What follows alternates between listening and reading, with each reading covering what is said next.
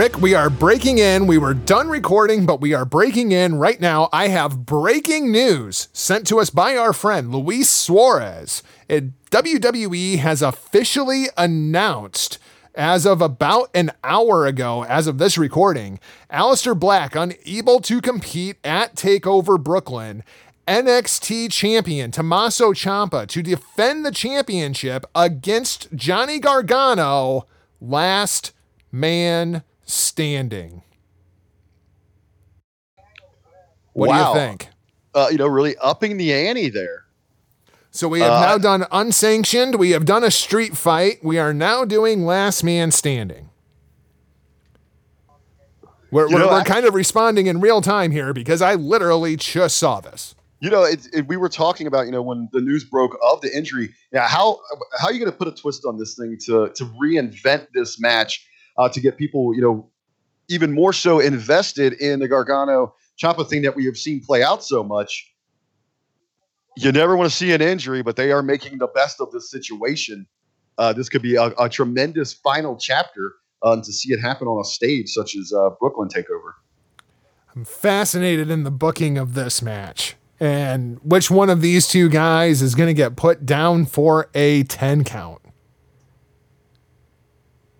I don't know, man. I don't know how this thing goes. I could see either one of these guys walking out, and I guess that's the intrigue. There's going to be a lot of throwbacks to the previous matches here. I, and you know, also so many directions you could go within this match. The recovery time, he, you know, he's not going to be able to totally work that match, obviously, as they pulled him. But Black could probably get involved in this thing in some capacity. Uh, he's gonna, you're gonna think he's gonna be wanting retribution over who attacked him, if he even knows by then who this was, or maybe he figures it out there, or maybe we get a twist where he attacks the wrong individual. Uh, a lot could come into play with this one. Uh, they have do- they have definitely done a great job of upping the ante and and adding much more interest and getting the fans invested in this program. What do you think? Is this a bigger match than the triple threat would have been? I almost feel more excited for this match than I was for the idea of the triple threat, given the creative going into the triple threat. Uh, I I do. I, I think this is a bigger match, uh, especially if this is if we can turn this into truly being a last man standing. You know, one this is where one stands tall over the other uh, to kind of put this put this baby to rest. Uh, you know, with and it just felt like it was being too forced with the triple threat. You know, they they needed something for Black, who had you know up until you know handing over the title you know one of the most disappointing championship runs in NXT history. He was almost just it was almost like a, a pity a pity booking, if you will. So there's your breaking news update. Now, on with the show.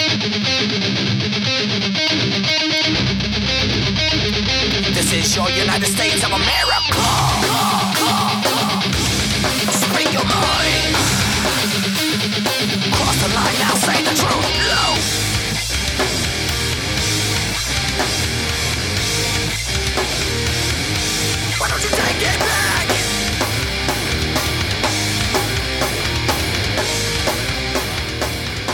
It is Friday, August 10th, 2018. You are tuned into season two, episode 32 of the Hitting the Marks Pro Wrestling Podcast, powered by the Roar Network at thegorillaposition.com and presented by Hameen Media.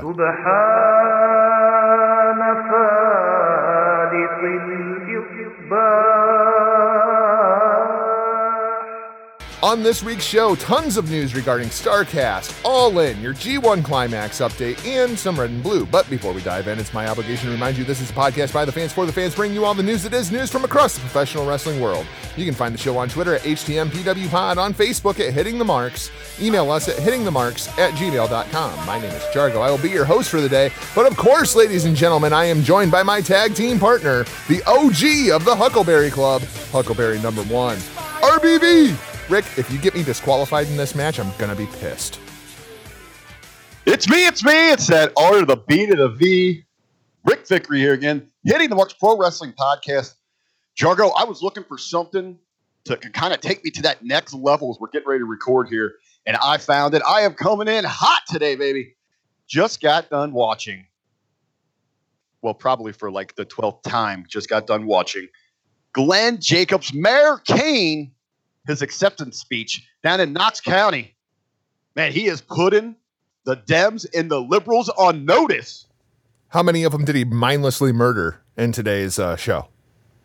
Hey, it was uh, he was very professional. You know, he, he put over uh, the others that ran on the same ticket there in the primaries, but then he switched over and he let he let the Dems know that those that stand with Mayor Kane, they are going to sweep through the, the state of Tennessee and, and continue our dominance on the national level. And if you do not like Mayor Kane, well, you have an Inferno match, playa. I like it. Uh, Huckleberry, I guess the place to start this week, uh, number one, we are very light on WWE this week. That was 100% done by design because I didn't watch Raw.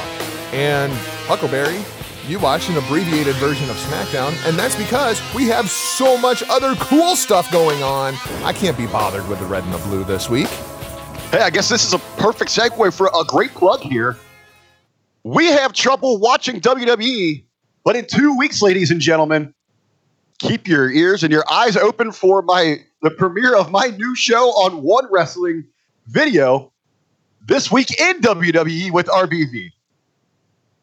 So I guess I'm gonna I guess I'm gonna have to really start buckling down uh, and making sure that you know I'm getting uh, that I'm I'm fully consuming all that is going on within the WWE universe. So you know right now that's a few weeks away. We're gonna launch that. I think we're gonna, we're gonna do that probably around the go home to SummerSlam. So it gives me a week or two where I can kind of just kind of keep the plug a little pulled on WWE. But hey, but for the for the purpose of the show, we we we know enough to hit the points, to hit the marks we want to hit. Well, I, I just didn't feel like they did a whole lot this week. And, you know, thankfully, we have All In news, we have Starrcast news, we have NXT news, we have New Japan news.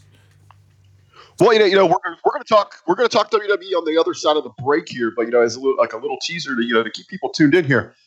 You know, a lot of my takes aren't exactly going to be about what we actually saw in ring, but really how it was presented. The business of the business is really what drove me crazy this week when it comes to WWE. But like you said, we've got a plethora of other exciting topics to get to before we before we hit that turn for WWE. Well, you know, I'm going to steal uh, Jonathan Coachman's gimmick this week, Rick. This week, I'm going to go with the word of the week. And the word of the week is jaded.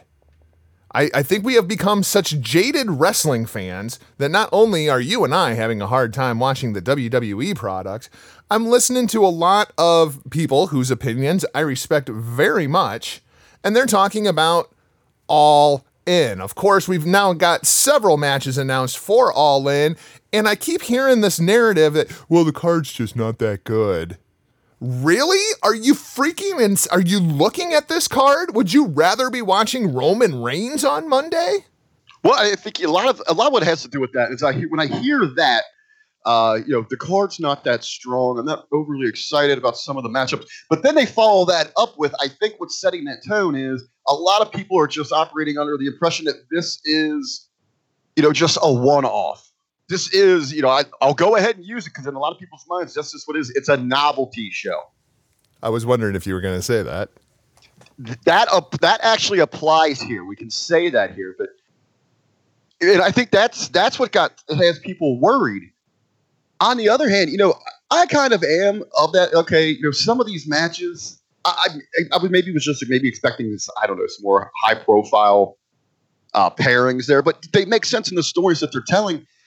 And for me, I don't think I'm not looking at this as a one-off. I'm looking I'm looking at these guys and all of these companies coming together, and this show is really going to do business for everyone going forward. We're going to see storyline develops and, and things kind of peel off from what we see it all in.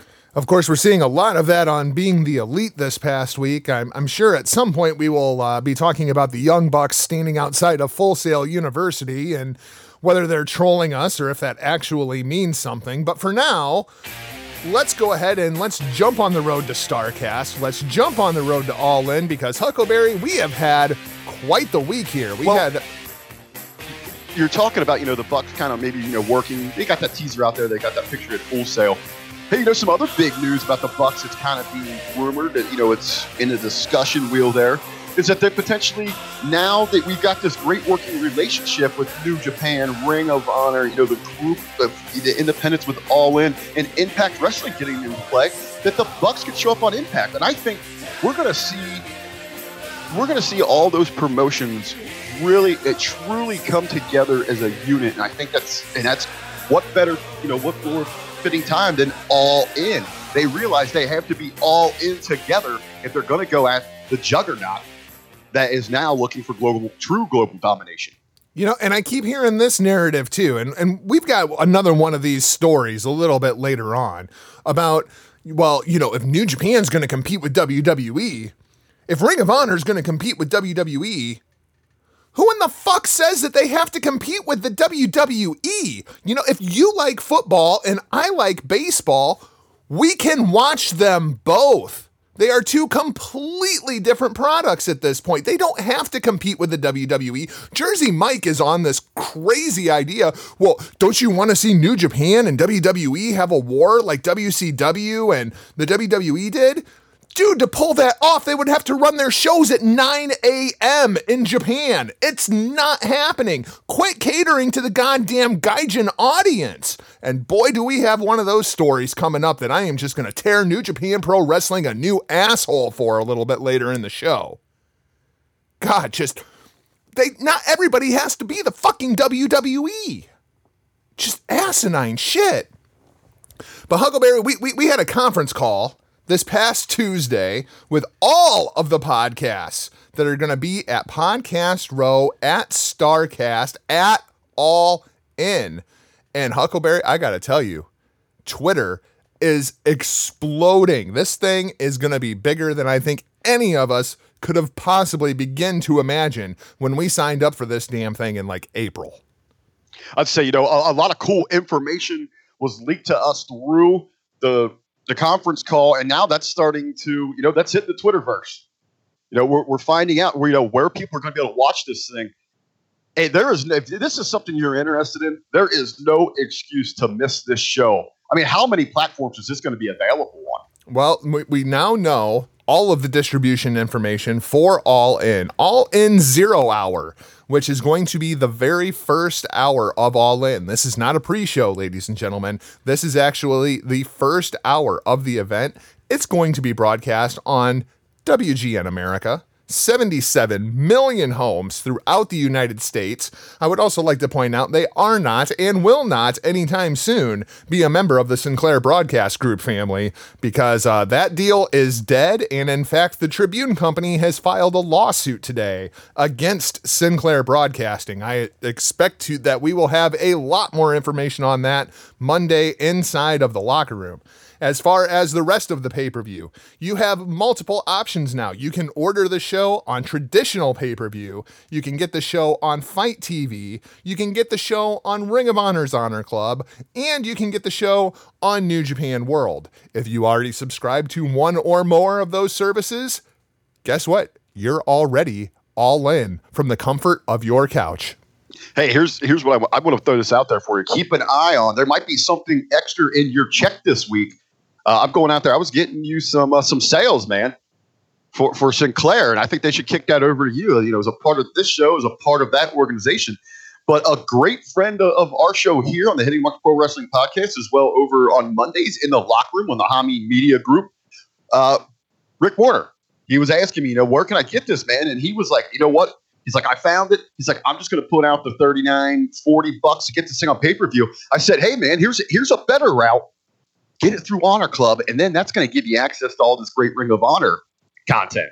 And it's going to save you quite a few bucks, all depending on what package you go with. Now, my question is you and I are both paid for the year, so we get all of the pay per views included in our Honor Club subscription. If you are on the month to month plan, I don't know if you still have to pay like half price for this pay per view like you do a lot of the other Ring of Honor pay per views. I'm looking for some clarification on that, and I will let you know as soon as I do. But we Well, I mean, that still saves you, you know, 10, 15 bucks even going that route. Absolutely. The other option that you have is New Japan World, $8.72 a month.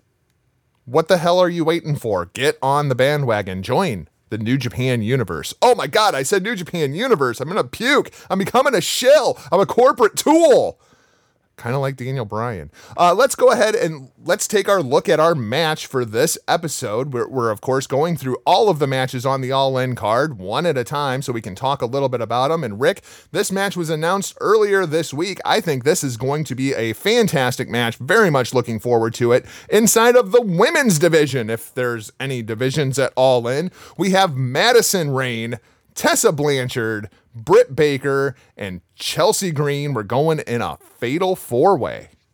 Hey, you know, uh, I, I, took to Twitter on this one. This was a match that I highlighted the other day. And what pretty much what I said out there, I said just to, you know to enlighten the sheep, the the evolution has been in effect for a long time, and it's go and we're going to possibly see the pinnacle here at All In. I tagged all the ladies and got a couple retweets so a little love for for us here, hyping you know hyping this match, and I'll tell you what, uh, you talk about some great talents here. Uh, this this is going to be a fun one. Would you expect that the this might be on that zero hour?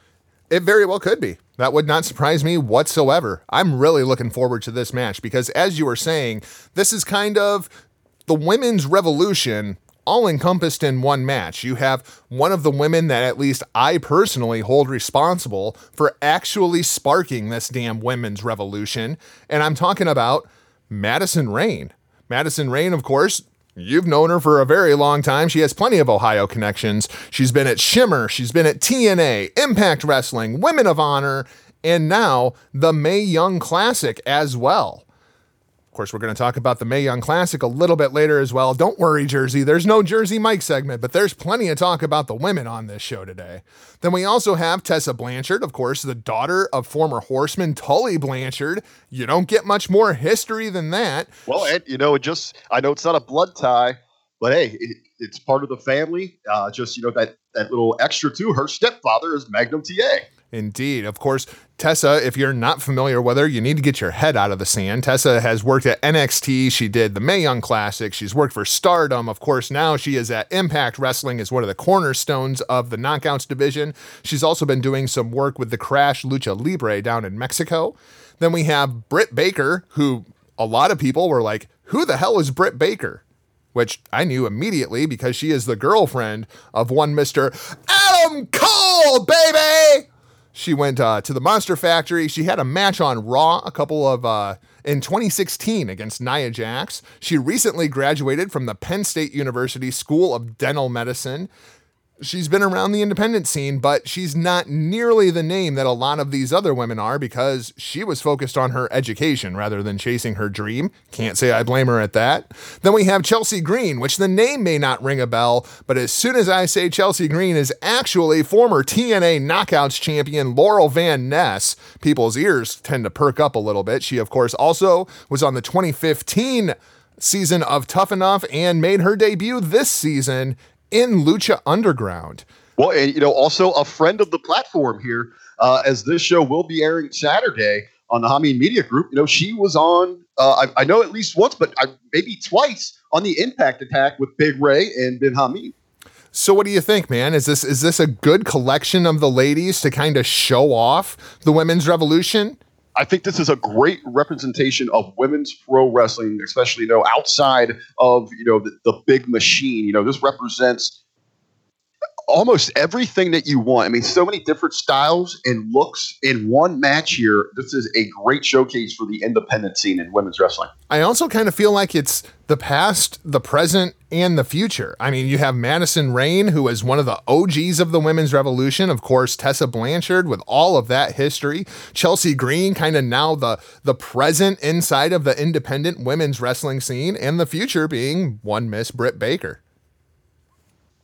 Well, and we also got here. We've let's see. We've got uh, you know. Also, what's interesting is we're going to see you know these these ladies here at All In, but right now we've got two of them competing right in the Mae Young Classic. Indeed, because Allysin Kay is also competing inside of the Mae Young Classic. So I'm looking forward to it, man. I think this is going to be a real good showcase for the women. So who do you see? What do you see coming out of this thing? You know, I was kind of trying to get a feel of maybe where we're going in this thing. Have you seen the uh, newest episode of All Us as the story of All In is told by Oh, Cody and Matt and Nick. Uh, your your girl Madison Rayne is featured very much so inside of that video, talking about uh, her career as well as being in the middle of the real women's revolution without realizing that she was in the middle of the women's revolution. Well, and, and you you really look at what you know what Madison Rayne has been able to do. You know, just you know outside of her accomplishments that we see on screen, she is she's a big player backstage. I mean, she helps with creative. Yep. She works with you know all the other ladies and putting these matches together. I I think you know more so than going out here and getting a victory in this match. She's probably going to have a big hand in this entire direction of this match. This this might be her baby. Yep, I think Uh, I think she will be the general calling it. So, so just seeing everyone shine is a major accomplishment for her. Uh, I'm going to say my two favorites in this one. You know, very it's very easily you know maybe to get on the Blanchard train. Uh, she is a dominating force right now. She has the incredible the incredible look, as you were talking about the background. But I could see this is a big moment for Britt Baker. You know, she she's kind of she just has that that adorable look about her. She's she's truly gives you that feel of that girl next door and I think especially if this thing is if this thing is on zero hour and you've got more eyes on this thing, I think it's kind of a feel good thing. You know, you get that baby out there uh, and, it, and it pulls people in. You know what? I want to keep watching a little more of this thing. That's a good point, man. it would be uh, very interesting. This this would be one hell of a launching pad for Britt Baker's career. That's for sure. And I mean, it's the least that the Young Bucks could do for Britt Baker. I mean, after all, they did mindlessly murder her boyfriend. That's a real thing, right? The ghost Uh, of Adam Cole. I think so. Okay. I don't know, man. I'm really tired today and I'm trying to be in a good mood. I originally I was thinking this has to be Madison Rayne over and she's going to pin Tessa Blanchard. They're both in Impact Wrestling. You can advance this story inside of Impact Wrestling when one of them eventually captures the Knockouts title. Seems to only make sense for business going forward that those two would be involved in the finish. I, I'm going to go with I'm going to go with Britt getting the pin on on Madison Rayne, uh, and then use that going forward where there's more heat build up on Impact because with Madison getting pinned, you know, essentially it was her blunder that cost Blanchard this this big win on such a platform. Either way, I think this story continues over to Impact Wrestling. You agree with that? I, I do. I think we're going to see some kind of spillover. Let's uh, go ahead and jump over to the black and yellow because, as Rick has dubbed me, I am the motherfucker in the know when it comes to the black and yellow. Rick Aleister Black is out. Uh, Ryan Satin, as much as I hate putting him over at Pro Wrestling Sheet, he was the first person that I saw break this story. Aleister Black is out of the TakeOver Brooklyn main event. It is now official. Of course, last night, after NXT went off the air, we saw video footage of Aleister Black laid out at Full Sail University, and this thing was masterfully done. But I guess the first question is how do you feel about WWE kayfabing an injury in 2018? I, NXT is so catered to that smart mark audience literally everybody who watches NXT knows what's going on with Aleister Black. They're the kind of people that listen to these shows. How do you feel about them kayfabing an injury in 2018? I actually I love it. Uh, this is one of those things that just says, you know what? It's a reminder that sometimes, you know, as you know, the positions that we're in, you know, where we follow the news, we're a, a little bit on the inside of what's happening. Where we are the smart crowd. Uh, just as one of those times, you know, instead of like just catering to that and you know breaking that fourth wall and so forth, that just drives me kind of crazy when we see at times. This is a reminder of hey, this is the way professional wrestling's supposed to be. We're gonna we're gonna force you into this, man. We're gonna remind you of the qualities that you used to love about this thing. And we're we're gonna keep telling a story here. Obviously, the number one answer as to who did it is gotta be it was Rikishi, and he did it for The Rock. Now that we've got that stupid joke out of the way, because every time somebody gets jumped in the parking lot, it's always Rikishi, and he always did it for The Rock. Rick, they set this thing up beautifully As William Regal is exiting the building, you see Johnny Gargano enter the building. As William Regal is walking over to the laying Aleister Black, you see the entire Undisputed Era in their little party car. They're leaving. Of course, there's always the possibility that that psycho killer, Tommaso Ciampa, finally, you know, just jumped Aleister outside. We've seen him as he mindlessly wanders around Full Sail, which is kind of weird, but Ciampa has attacked him in that setting before. Rick, who done it? Man, I, you know what? I'm going to get a little crazy here. Uh, you know, a lot of times this might just be, you know, I, I want to dive a little too deep into this thing, but at night, I, I'm one of those guys. That, when you go to sleep, do you have to have like a fan or some kind of noise, or can you just are you just lights out? I sleep with my television on. I have to have the TV on, and I and I really like to have something where I can hear it, but it's not to the point where I, I want to like keep my eyes open. Like I can follow it with just hearing it. See, I do it because fuck the environment. Oh, okay then. See, that's I, I do that with aerosol cans. I just go out over by the lake. There you go. Uh, just start spraying it towards Canada. Yep, I, I do it with hairspray. Yeah, yeah. And then uh, you know, if I if I'm changing the oil, I just go throw that in the lake. But I, I always watch at night this I the ID channel. Oh yeah, Investigation Discovery. I love that shit. Yeah, I love that so channel. it's- to anyone that's not familiar with it, it's pretty much twenty four seven. Who done it? Yeah, and it's all you know murder cases, you know, different scenarios and throughout the United States, and you see some international stuff, but and they, and they always they take you through where you've got all the obvious people, but at the end they hit you with that that swerve where it comes out of nowhere, you know, who the actual perp was. Uh, so I'm going to go after that long-winded explanation of ID. Uh, we'll, we'll take some residuals from that as well. Candice, I'm going to put this on Candice. Ooh, I like it. I like that a lot. Um, side tangent because I have to tell you this story now. After you bring up investigation discovery, I have to tell you this story. So I was once in a nice, happy punk rock band called the Pink Skirt Murder.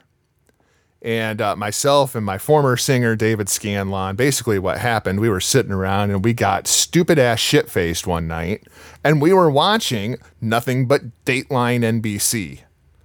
And uh, they came across this one hour special about a restaurant in Puerto Rico called The Pink Skirt. And basically, the storyline was a gentleman from North Carolina went down to Puerto Rico, ended up banging the uh, restaurant owner's wife, and the busboy killed him for the restaurant owner. That was a one hour episode of Dateline NBC. I just told you the whole story. But they turned this into a one hour episode. So they're they're squeezing in commercial breaks every which way they can just to fill time, right? And it was always when Dateline NBC returns to the pink skirt murder. And I was like, holy shit, what a great name for a punk band, right? I, I like it. So later on in my life, I have now figured out if you are looking to name your band, all you really need to do is look up a listing of all the Dateline NBC TV episodes. And there are some great freaking band names inside of that list. Trust me on this one. If you're trying to name your dirty ass punk band, just watch Investigation Discovery and look at the titles of the episodes because there is some great stuff in there. I will actually play a Pink Skirt Murder song inside of our musical break. Sorry, thank you for indulging me in my ridiculous side tangent. We got drunk and called that restaurant once. It was a very, very bad idea. They did not like us very much at all. So let's talk about the Mae Young Classic now that we're talking about the pink skirt murder because that seems like a real good segue. I think that would be, that would be a great name uh, for a tag, a women's tag team. The pink skirt murder. Hell yes. I actually have a pink skirt murder tattoo. I'll have to show you when we uh, get up there. It looks like a women's bathroom sign, except for the head is a target and she's wearing a skirt Wonderful, wonderful. that's pink. Makes sense. We had a marketing campaign called Chase the Skirt once. That was a lot of fun. That never would have went over in 2018. Let's talk about say, the- man, you guys, we guys would have been in hashtag me too. no shit. Let's talk about the Mae Young Classic. First round, non spoilers. We're not going to get into spoilers here, um, but I wanted to run down the matches. And Rick, you will notice inside of your rundown, some of these are bolded. Those are matches that I actually wanted to talk to you about. Uh, let's. Uh, the listing of matches. You have Tegan Nox versus Zatara, Rhea Ripley versus MJ Jenkins, Lacey Lane versus Vanessa Kraven, Meiko Satomura versus Killer Kelly, Deonna Purrazzo versus Priscilla Kelly, um, Zeuxis versus Aerial Monroe, uh, Mighty Kacy Catanzaro versus Reina Gonzalez, Xia Li versus Karen Q, Nicole Matthews versus Isla Dawn, and now let's let's kind of jump into some of these matches I wanted to talk to you about. Mercedes Martinez versus freaking Madison Rayne in the first round. Coming out swinging with the uh, with the two vets. That one really surprised me, man. You know, you looking you looking at this first round. I think this one is a uh, like you said is a must see. I mean, this is going to be one of the better matches here to get this thing going. Yeah, that really took me by surprise. Um, another match that very much took me by surprise for the exact opposite reason Kaitlyn taking on Kavita Devi. Kavita Devi, of course, is the Indian representative inside of the Mae Young Classic this year. I thought that she might make it to at least the second, if not the third round, but she's paired up with Kaitlyn here. Kavita Devi's done in the first round, I'm pretty sure, right? Uh, I, I'm going to go the other way here. Really? You really, you know, she is the first uh, female, right, of of Indian descent Yep. to be competing within, you know, anywhere in WWE. You really want to, you really want to make an impact there. You know, get that name out there, especially if she isn't going to make, you know, she's still rather fresh and green, correct? Yes, very much so. Okay, so you know, used to get that hype, man. She goes out here and scores a major upset over a former champion. Yeah, that does make a star real quick in India. You, it- yeah, you know, it's a big win for her. Uh, just you know, imagine what we you know what we saw, how they respond to you know the YouTube hits. I mean that that's going to be a, a huge draw for WWE. I mean, we're talking a couple million hits they're going to get off that thing. Uh, because of her, it's a little attention on her, and then she can quietly, you know, make her exit in the second round. Hiroyo Matsumoto versus Rachel Evers. Uh, this, of course, Rachel Ellering. Don't call her that. Um, I was a little surprised to see this one in the first round as well. I'm going with Evers over Strong, I think. Yeah, I think I would agree with you. I, this I can't remember. I think maybe Bello brought this up uh, over on one of. It was either, well, either either the locker room or I, I want to say maybe it was on uh, Next Level, his NXT show that you can also find on on the Hameen uh, Media Group. You know, it's it is the second hottest NXT show out there. I, I like to think that our shows kind of work in tandem. He does the deep dive. I just kind of give you the uh, play-by-play of what happened on this. Is NXT. Yeah, you kind of got you got to kind of get that you got that sprint. Hey, if you got 10, 15 minutes, and you just need to catch up on the episode quick. That's what I'm there got for. you covered. Now, if you got the whole hour, you really want to dive into what's happening and you know really just, uh, just like I said, you just consume yourself with the storylines and and the great trip that Bello takes you on. Then that his he's got that perfect show for you. But he had mentioned there, and he would have really loved to have seen uh, Evers, who I I guess now we all know her that her father was the former manager of the AOP. Would really like to see her at some point align with them as their new manager. Yeah, I would have liked to have seen that a lot as Well, well. I, I still think you know there's potential for that. You could get her a little more exposure, just to you know people become refamiliar with her, and then boom.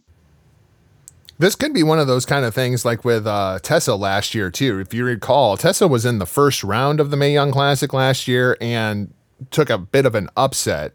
It's not like she really needs to be inside of the Mae Young Classic. That's kind of how I feel about Rachel Evers Yeah, it, well, it's, and Matsumoto for that matter. I mean, I mean, the people that are watching this thing know who she is, but do you think it? Why the name change? I think she's just trying to make her own name rather than writing off the legacy, personally. I mean, when Charlotte first debuted in NXT, she was just Charlotte. They wouldn't let her use the Flair name. They do want them to make their own name. I could absolutely see it kind of from that perspective. Which, in a weird sort of way, could kind of be the reason that Cody's just Cody. Well, and WWE's freaking dicks and blocked it with the trademark. Yeah, well, yeah, I, I've heard uh, mixed reports on that actually, which is kind of interesting. Um, Io Shirai versus Xia Brookside. This one kind of took me off guard as well. Um, I don't think there's any chance in hell Io Shirai is losing in the first round of the Mae Young Classic, though. No, I, I agree with you 100% on that. Uh, Ms. Brookside is uh, making an early exit here. Uh, three more matches that I really kind of wanted to jump a little bit deeper into here. Uh, Mia Yim versus Allysin Kay. This is another one of those. Really? You're going to match them up against each other in the first round kind of matches? What are you expecting here? Wow, I just gotta say, I'm just kind of doing some clicking on here Like to. these two women could have very easily been two of the women in my final four for this tournament. Well, I guess I'm kind of, you know, we're some of these are very interesting first rounds, and you and I have talked about this before. Last year, that first round was was pretty lame. There is that. Maybe, maybe they realize that, and and now they're you know they're thinking, hey, you know, we want to come firing out of the gate here. There is that. Uh, That's and- a really and good then- point. and then let you know just the anticipation and the build you know kind of hype if they do have you know if you get to that second third round where you got some matchups maybe that you know aren't you know off the charts as they were last year but they're still exciting because you're getting deeper into the tournament Do you suppose there's any chance there's a TNA chant during this match? Wouldn't that be something at the Mae Young Classic? TNA, TNA. Um, which one of these ladies do you think needs to advance inside of the tournament? Because I really feel like both of them really kind of were going to use this tournament to make a name for themselves amongst the WWE faithful. I mean, I, I don't know if Yim needs it so much. I think Kay probably needs the exposure a little more. You think? I mean, wasn't she? She's was was on TV a whole lot more recently than Mia Yim. Huh, yeah, I guess you're right. Man, that, it's, it's just like a coin flip, man. Man, this is that's a rough one. If you if you're laying down bets on uh, the Mae Young Classic, let us know how you're going on that one because that's a rough one to call. Uh, Taynara Conti is going to be taking on Jessie Elaban. You'll notice that only Taynara Conti is highlighted on your list, and that's because she's the only one I really wanted to talk about. Uh, Taynara Conti took on Vanessa Borne on the NXT episode from this week, and that was her qualifying match for the Mae Young Classic. Rick, I kind of want to tie this into Ronda Rousey. Did you have a chance to see the Taynara Conti versus Vanessa Borne match as of yet? I have not. Okay.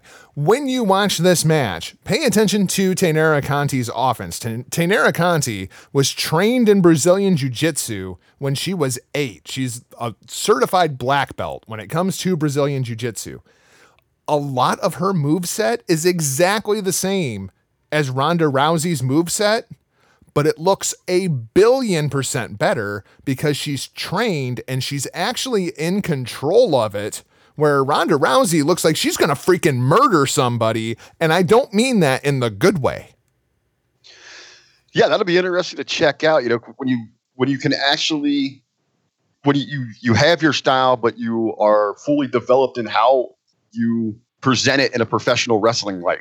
Is Yeah. what you're kind of saying, correct? Yep. Although, um, on the flip side of that equation, Taynara Conti's character is awful.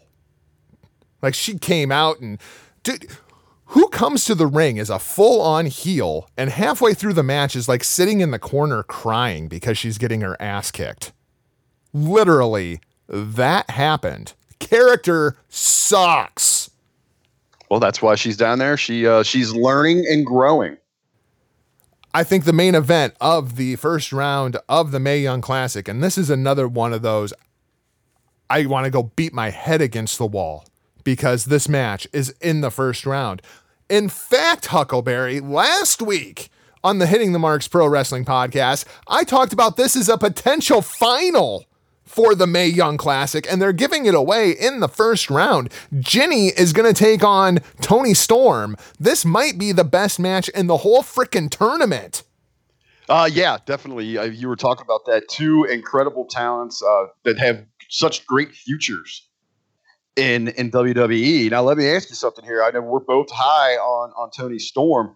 Uh, we see so much upside with her going forward. Any chance she doesn't need this thing? That she uh, takes the loss? If Toni Storm takes the loss here, I I don't I I don't know. I'm just gonna throw my hands up in the air, take all my notes that I have on the Mae Young Classic, make like Craig Ferguson, just tear them in half and throw them in the air. This is ridiculous. I can't believe they are doing this in the first round. If you have not seen their match for the Progress Women's title from just a couple of months ago, please go on YouTube and look that matchup because these two ladies are fantastic. Either one would be a fine representative as for winning this whole goddamn thing. Can't believe they're doing this in the first round. Money MacGyver's got to be losing his freaking mind about this. Let's uh, stick with some women's wrestling news because like I said, there may not be a Jersey Mike segment this week, but boy, are we heavy on women's wrestling news. Uh, Rick, I know you and I have talked about this quite a bit off air. We've talked about it a little bit on air. We are setting up a partnership with the Women of Wrestling. Wow. Which absolutely blows my mind because I think like my degree of separation from myself and Lakers owner Jeanie Buss is about one now, which just blows my freaking mind.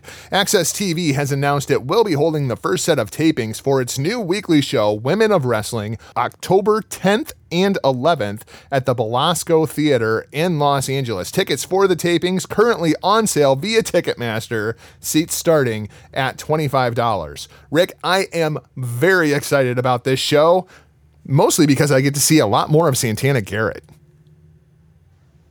Hey, I mean, there we go. And this, you know, this is, you know, it just more speaks to, you know, the boom out there, professional wrestling that, you know, people were, they, they're seeing, even though, uh, you know, certain places were looking at numbers being down, but they, they still, you know, it is resonating with viewers. It's still up there, uh, you know, amongst, you know, the most watched shows. And, and it's something that's, it's pretty, it's pretty easy to, to produce and put out there uh, in most cases, unless you're, you know, going over the top with your production uh, pretty, pretty exciting going forward here. Uh, and again, anytime that you see you know AXS involved with this, you got to think that you know Cuban is just getting hungrier for professional wrestling.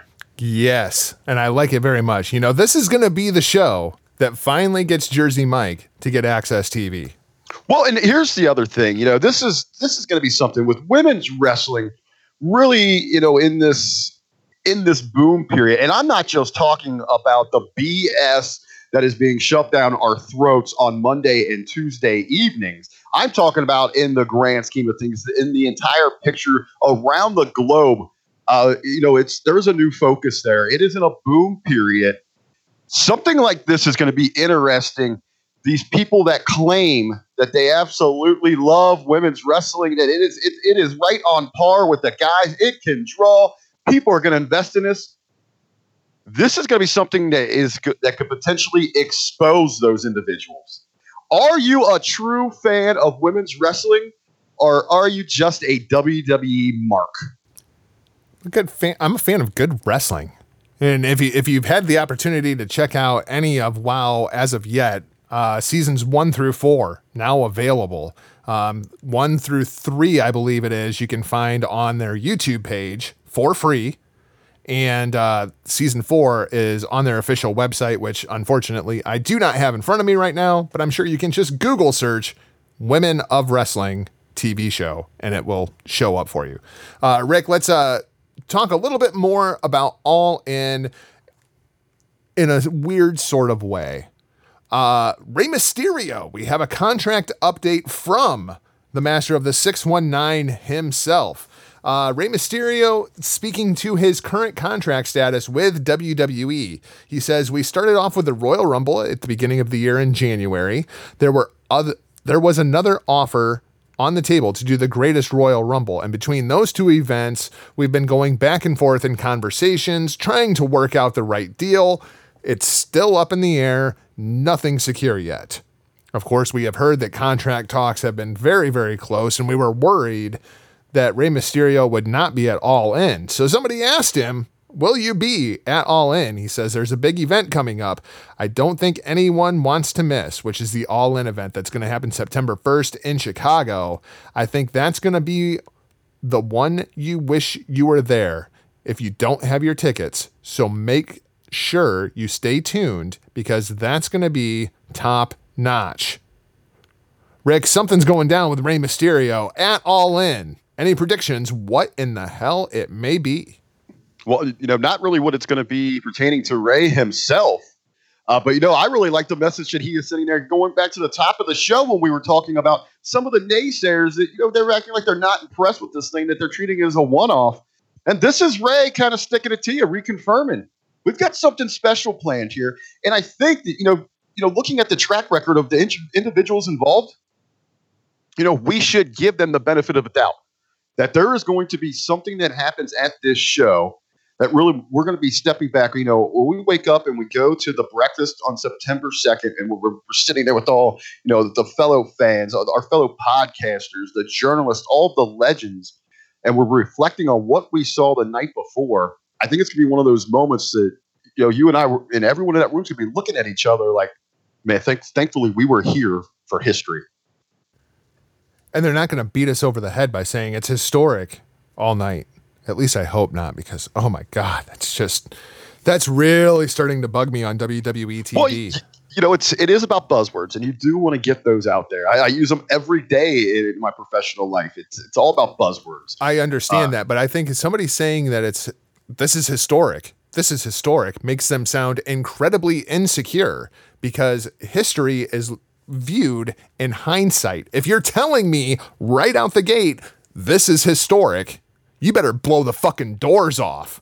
And WWE does it all the freaking time. This is historic. This is historic. This is. They said it about AJ Styles and Samoa Joe this week for the first time ever in a WWE ring. AJ Styles! Are you fucking kidding me? Shut the fuck up. Get the fuck out of here. You Oh, got- is true. I understand that, but just don't say it because it makes you sound like an insecure fucking idiot. For the first time, bullshit. They've been fighting for 15 fucking years. Fuck you, first time. Hold on, hold on. For it's they, the way they word it is true, and you got to remember when they go over the top like that, It's just said, 80, stupidity. 85 percent of the people they're they're marketing it to, they're talking to, are fucking idiots that have never seen it before. So this is something for them. It's There's- you've even got you've even got people that know that these matches happened in the past that they've had a, a handful of five star classics that these two have been around the world doing this for the better part of a decade that still are blind to you know to that history that they they're aware of it's there but they don't understand how great it was and you know they're just sucking at that WWT because that's all they know to consume they're just conditioned that way We'll we'll rant more about this later on in the show. For now, let's throw it over to your G1 climax update. そして迎えた28度目の夏険しく激しい灼熱のサバイバルがここに新日本プロレス 真夏の最強戦士決定戦 G1 クライマックス28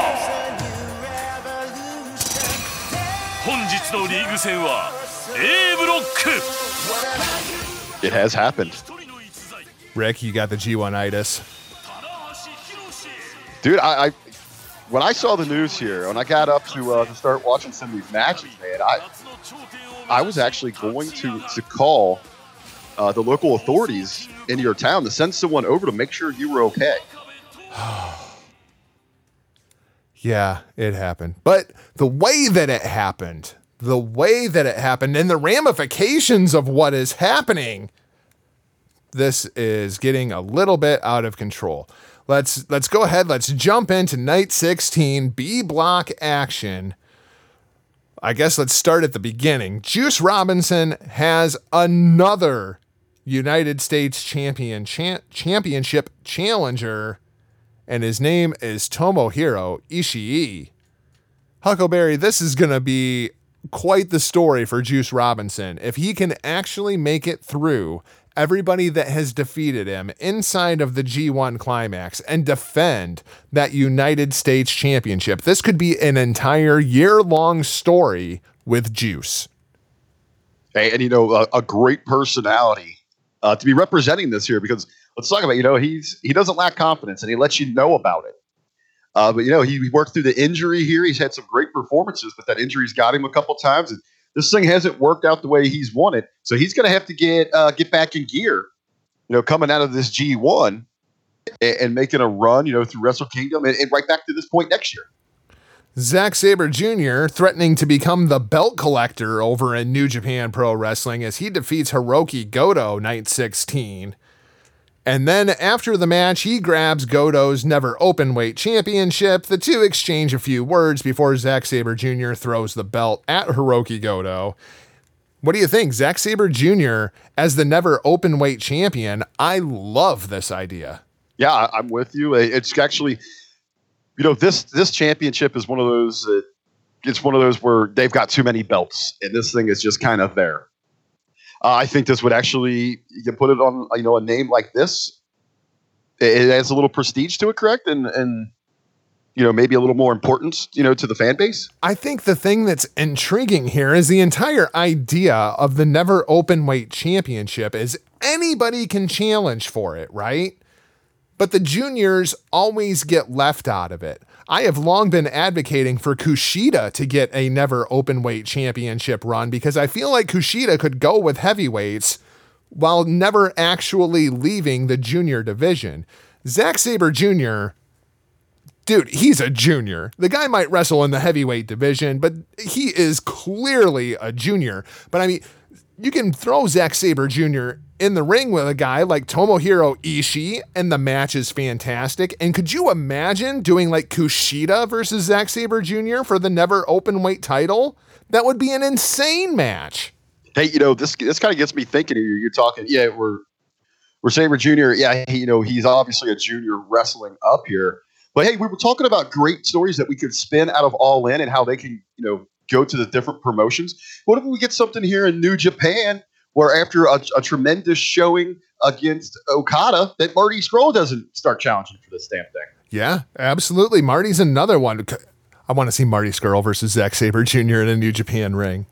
I mean, I've seen the match before, and the match is incredible, but I just want to see it in a New Japan ring. Can you can you imagine Zack Sabre Jr. versus Marty Scurll for the first time ever? A New Japan ring. And here's the thing I'm not even necessarily excited about the action inside of the match. I just want to watch the Japanese audience react to what the fuck is going to happen inside the ring. I already know the match is fantastic. I've seen the fucking match. What will the Japanese audience's fan reaction be for the first time ever in a New Japan ring? Zack Sabre Jr., Marty Scurll. You are fucking ridiculous. Uh, speaking of fucking ridiculous, let's talk about Tama Tonga. Tama Tonga defeats Kota oh, you're, Ibushi. You're, you're, not ready to get there yet, huh? Nope. Nope. Tama Tonga defeats Kota Ibushi. Well, the, they kind of blend together here uh, and the way this damn thing went down. So I hate this. I, I absolutely hated this match. There's, and it's, I've reached my level of fucktitude inside of the G1 climax. I'm sick and tired of fucking Switchblade grabbing the referees. I'm sick and tired of fucking low blows. I'm sick and tired of all the fucking brawling on the outside of the ring. I'm sick and tired of Kota Ibushi taking like 15 minutes to set up a moonsault spot that's going to take all of about three seconds uh, it's just getting to be too goddamn much because they're doing it legitimately every single night. So once again, you have Tanga Loa gets himself involved here. Bad Luck Fale gets himself involved here. The referee gets knocked out. Everybody beats up on freaking Kota. Tama Tonga goes over and pins Kota Ibushi when the referee magically comes back to life at just the right time. I mean, we've only seen this however many points Tama Tonga has, divided by two. That's how many times we have seen this finish inside of the G1 climax. The important part is afterwards, the firing squad goes after Kota Ibushi. Out comes Kenny Omega to make the save, and the firing squad puts down Kenny Omega and then out waddles that worthless fucking bastard Toru Yano with Kenny Omega basically dead in the ring. Kenny was very, very perturbed by this. He has even taken to Twitter and said, you know, I was fine with all of the shenanigans. I was fine with all of the shit talking. I understand you got to get it out of your system, but now you have ruined my one match a year with Toru Yano. Kenny was really looking forward to this. Toru Yano beats fucking Kenny Omega. It's nauseating. The match sucks. Like, Kenny kicked out at two, right? And they do a little bit of a match afterwards, but it was fucking pathetic, dude. This match was god fucking awful. This is everything that I hate about Toru Yano and everything that Jim Cornette hates about Kenny fucking Omega. Hey, remember that time that Koko B. Ware pinned Ric Flair back in? Oh. yes, that's pretty much where I'm at with it. Y- you know, it's pretty much. I, it's really it was one of those things. Yes, you had all these shenanigans. It works in the story that that they're trying to tell, but it is still one of those things that you should not be as a champion having happen to you. And I hate it inside of the G1 to begin with. That's the thing. I, I it's so goddamn This irritating. and this is something that that probably has to have you as a long time and diehard. And I would really love to hear, you know, from an, you know another great friend of the show, uh, Seth Kennedy. His take on this. You know, he he ride or die. He knows his he knows his New Japan. He knows what's going on there. You know, I, I know he's a little bit removed. I'd like to hear what like Billy Ray thinks about this thing because th- there's a reason that you guys are so invested and love this thing is because it's a different presentation. It's a different product. But man, they are really, really making that shift to the Western style. Hmm I got another story about that right after we're done talking about the G1. I'm very unhappy about. I would also like I, I was gonna. I think. I think I know where you're going with that, and I just got a, a something hitting in my uh, my inbox here. I'm gonna have to. I'm gonna have to address with you uh, as soon as we're done talking about G1. also all you goddamn people who say I never have anything to bad to say about New Japan Pro Wrestling, circle this show. Cuz this this show, night 16, G1 Climax 2018, this is what I dislike about New Japan Pro Wrestling. With the exception of your main event, Tetsuya Naito defeats Sanada. And Rick, I the important thing here, Naito defeats Sanada. He gets his two points. He is now tied with Kenny Omega, two points up on Kota Ibushi. But the much bigger story here, Los Ingobernables is fine. Sanada and Naito make up after the match. Evil comes out carrying Hiromu's jacket.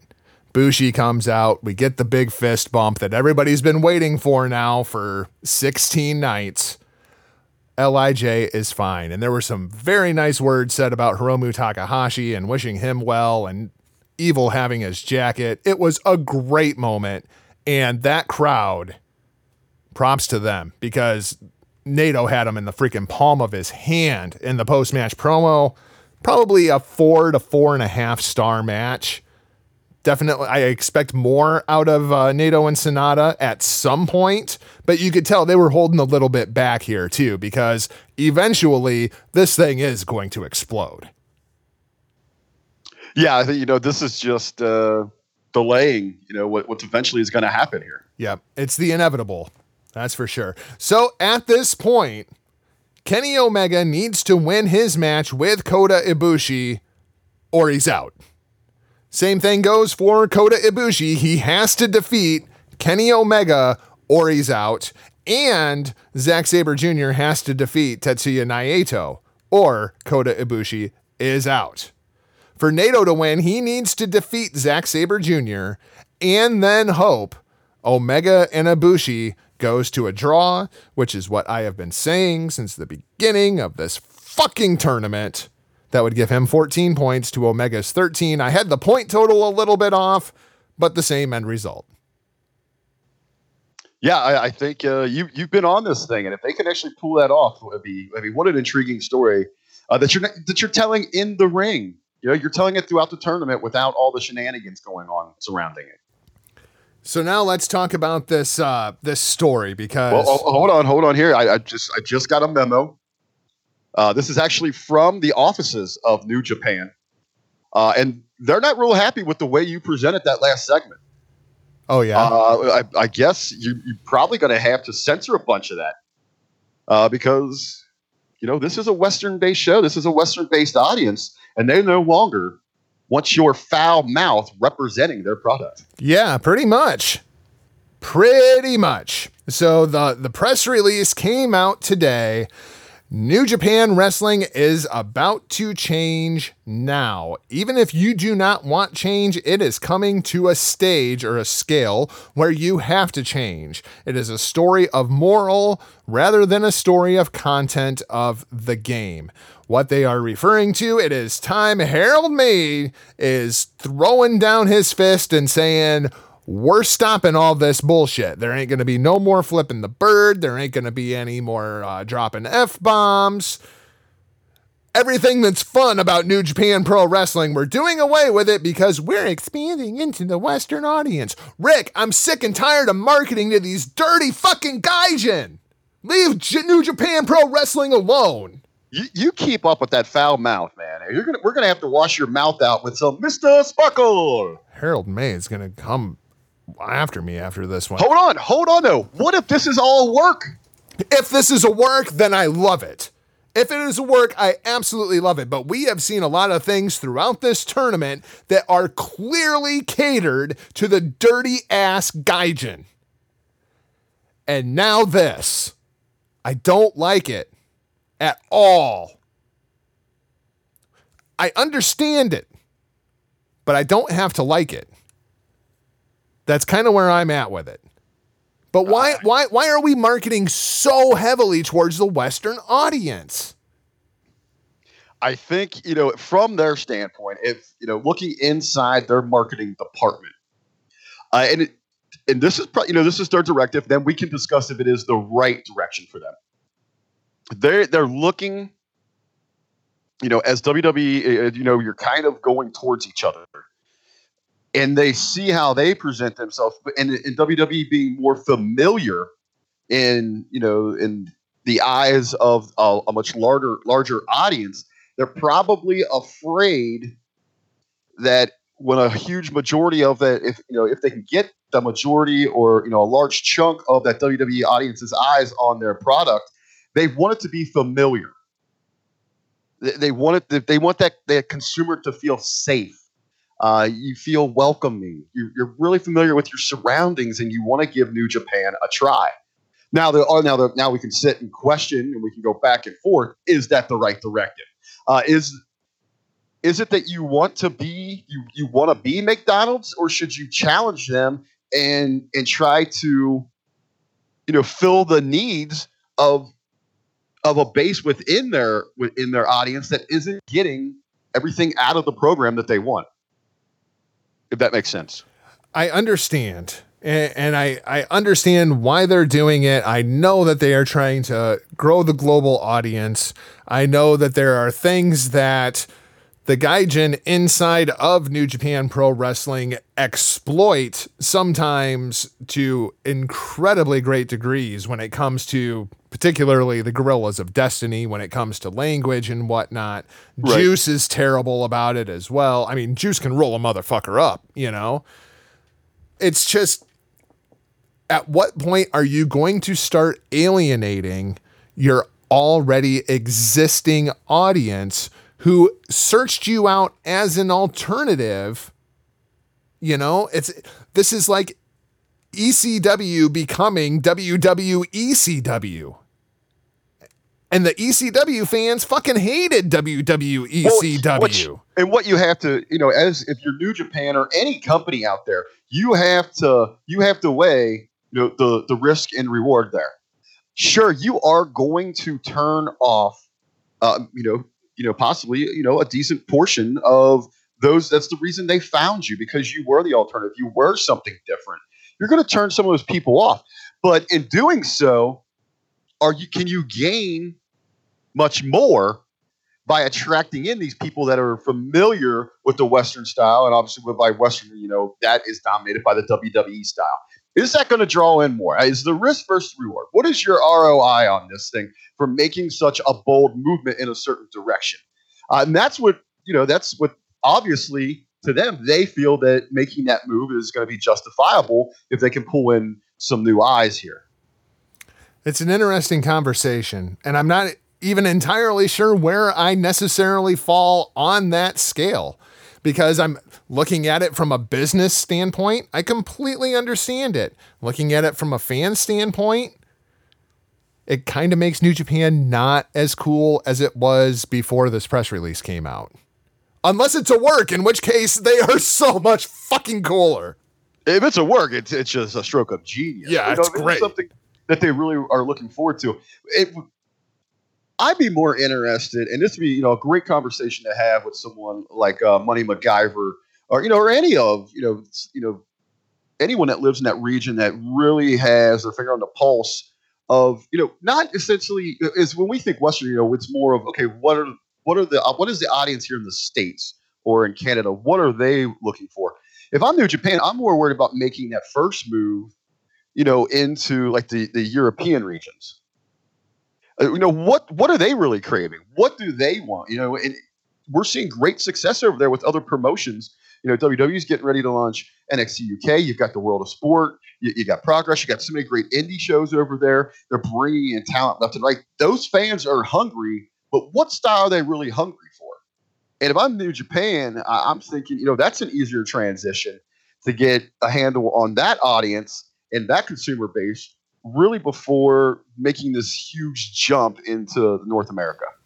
It's an interesting conversation. It's going to be very, uh, very telling what happens over the course of this weekend. Do we see Tama Tonga, Bad Luck Fale, Tanga Loa? Do we really see them tone down their actions? Do we actually see Harold Meij make an appearance?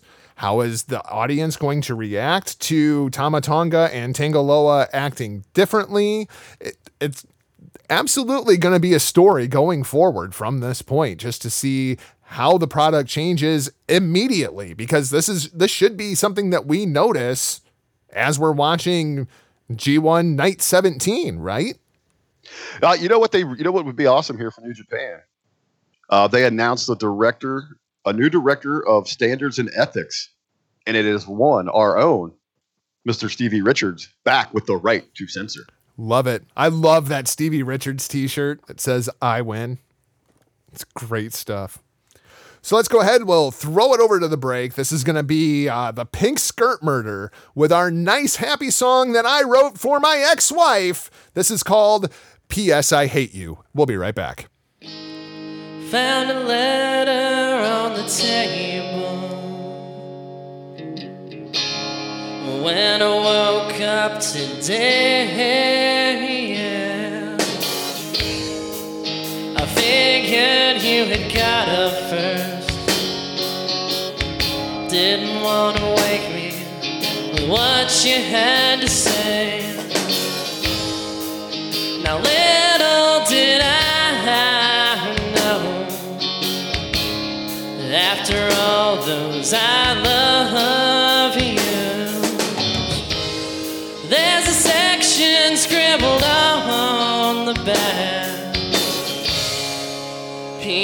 P.S. I hate.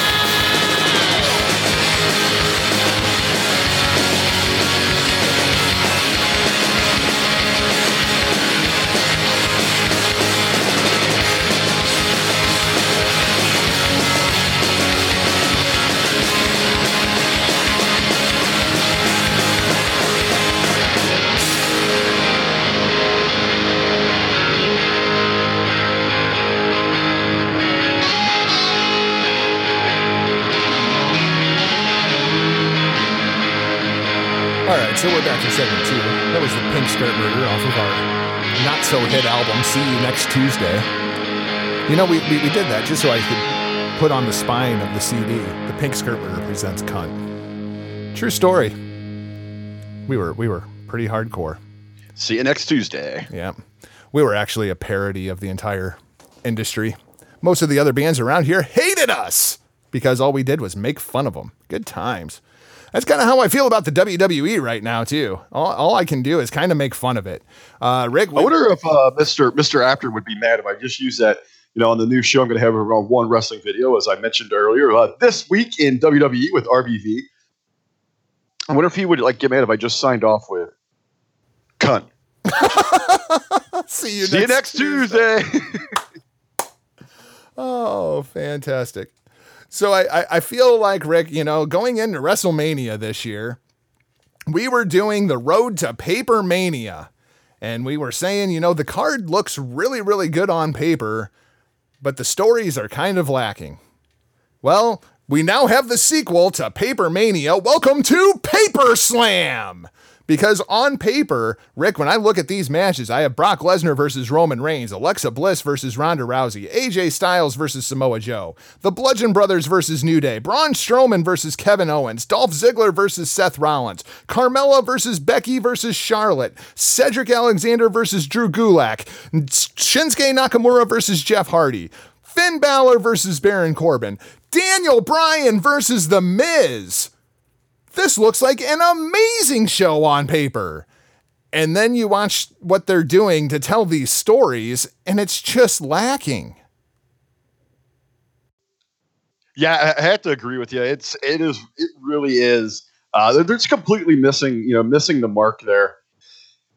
Before we jump in, you know, to you know exactly everything we want to break down from from WWE programming this week, you know, I, I do want to come in with something positive. My knock against everything that we saw Monday and Tuesday pretty much has nothing to do with the talent. No, not at all. Like I said, when you look at this card, this card is awesome. There should be some really, really good matches on this card. It's the creative. even in what they were asked to do this week, I thought, you know, nearly everyone hit it out of the park. The effort from the talent was incredible, uh, nearly across the board. You know, they they took the uh, the chicken shit that they were handed creatively, and to the best of their ability, went out there and made some some chicken salad. The problem here is one, which is very easy to jump on. Yes, is the creative direction, what they are giving these talents to work with. But going even deeper here, the show structure and the marketing behind getting these superstars out there was downright pitiful. Yeah, I very much so agree. So, as we confessed at the beginning of the show, we didn't watch this stuff in real time. I barely watched Monday Night Raw. I went through, there was a couple of things I wanted to talk about, so I went through and I watched those segments. But man, even as I was fast forwarding through Monday Night Raw, I didn't want to watch anything. Like it, it just did not seem like a very good show. In the formatting of the show, I mean, we had like five segments worth of Roman Reigns on this show. Yeah, there was a lot of Roman, and it, you know, kind of how were they? I wasn't while I was watching the show. I didn't like you know where he was being placed, but after after the show was over and you look back at it, it made a little sense. Uh, but there was a lot of Roman uh, overkill on this program, uh, almost to the point where it's a little obnoxious. Uh, but you know, but the most effective thing in in pushing this Roman Reigns versus Brock Lesnar program was the Paul Heyman segment. I mean, he did more in that what seven minutes Yep. than Roman Reigns has done in weeks of trying to hype this thing. And that's really where I wanted to begin was with Paul Heyman. Some people are calling this the best promo in WWE since the CM Punk pipe bomb. I, I don't know if I can really argue or not argue with that. It was a very good promo. It's Paul Heyman. I don't know why you don't just expect a very good promo. But Rick, I really there's not a whole lot to break down. It was what it was. The question is, what does it mean? What I what I really like there, you know, he's definitely and he was laying it on. So those seeds of doubt are there. You know, Brock's not taking the phone call. You know, as we saw, you know, last week, you know, Paul Heyman, you know, on his knees, groveling at, at the feet of Kurt Angle, uh, you know, let you know, you know, how much that, or, you know, he's trying to portray how important that position within WWE is to him. Uh, and essentially, you know, and then what he thought, everything he thought he had, where, you know, yes, he is the advocate, but that he thought, you know, he was he was not just standing behind the man, but was on the same level. They were an actual partnership, a team. To have that entire world just fall apart for Paul Heyman, you know, th- that's a great story that's going on here. Now, I mean, are they working us? Is this the mastermind Paul Heyman? Uh, is, is he just putting this together for Brock so that they can get one over on Roman here? But I, I really loved in the closing here, you know, we, we've got all that doubt. What is going on? Uh, that I loved how he put over, you know, the Brock Lesnar we get right now might be the most dangerous version of Brock Lesnar that the world has ever seen. And how in the hell is Roman Reigns, who couldn't even who couldn't get through Brock up to this point, how is he going to handle the beast completely unleashed? Now, my question to you is where did you watch the Paul Heyman promo from? Did you watch the version that was on Monday Night Raw, or did you watch the extended cut that was on WWE.com? Okay, so yeah, my my take from the segment is I was watching live on Raw. Okay, there's an extended cut on WWE.com that I recommend anybody who's hearing this that hasn't seen it go and check out. There's about another minute worth of footage that, for the life of me, I cannot understand why it was cut from Monday Night Raw. They had all this other bullshit on Monday Night Raw, but you couldn't find another 60 seconds for what else transpired on this promo. So after they go off where you got cut, Paul Heyman says, unless, and he stops. And Renee says, no, no, no, no, no, you were going to say something. What is it you were going to say?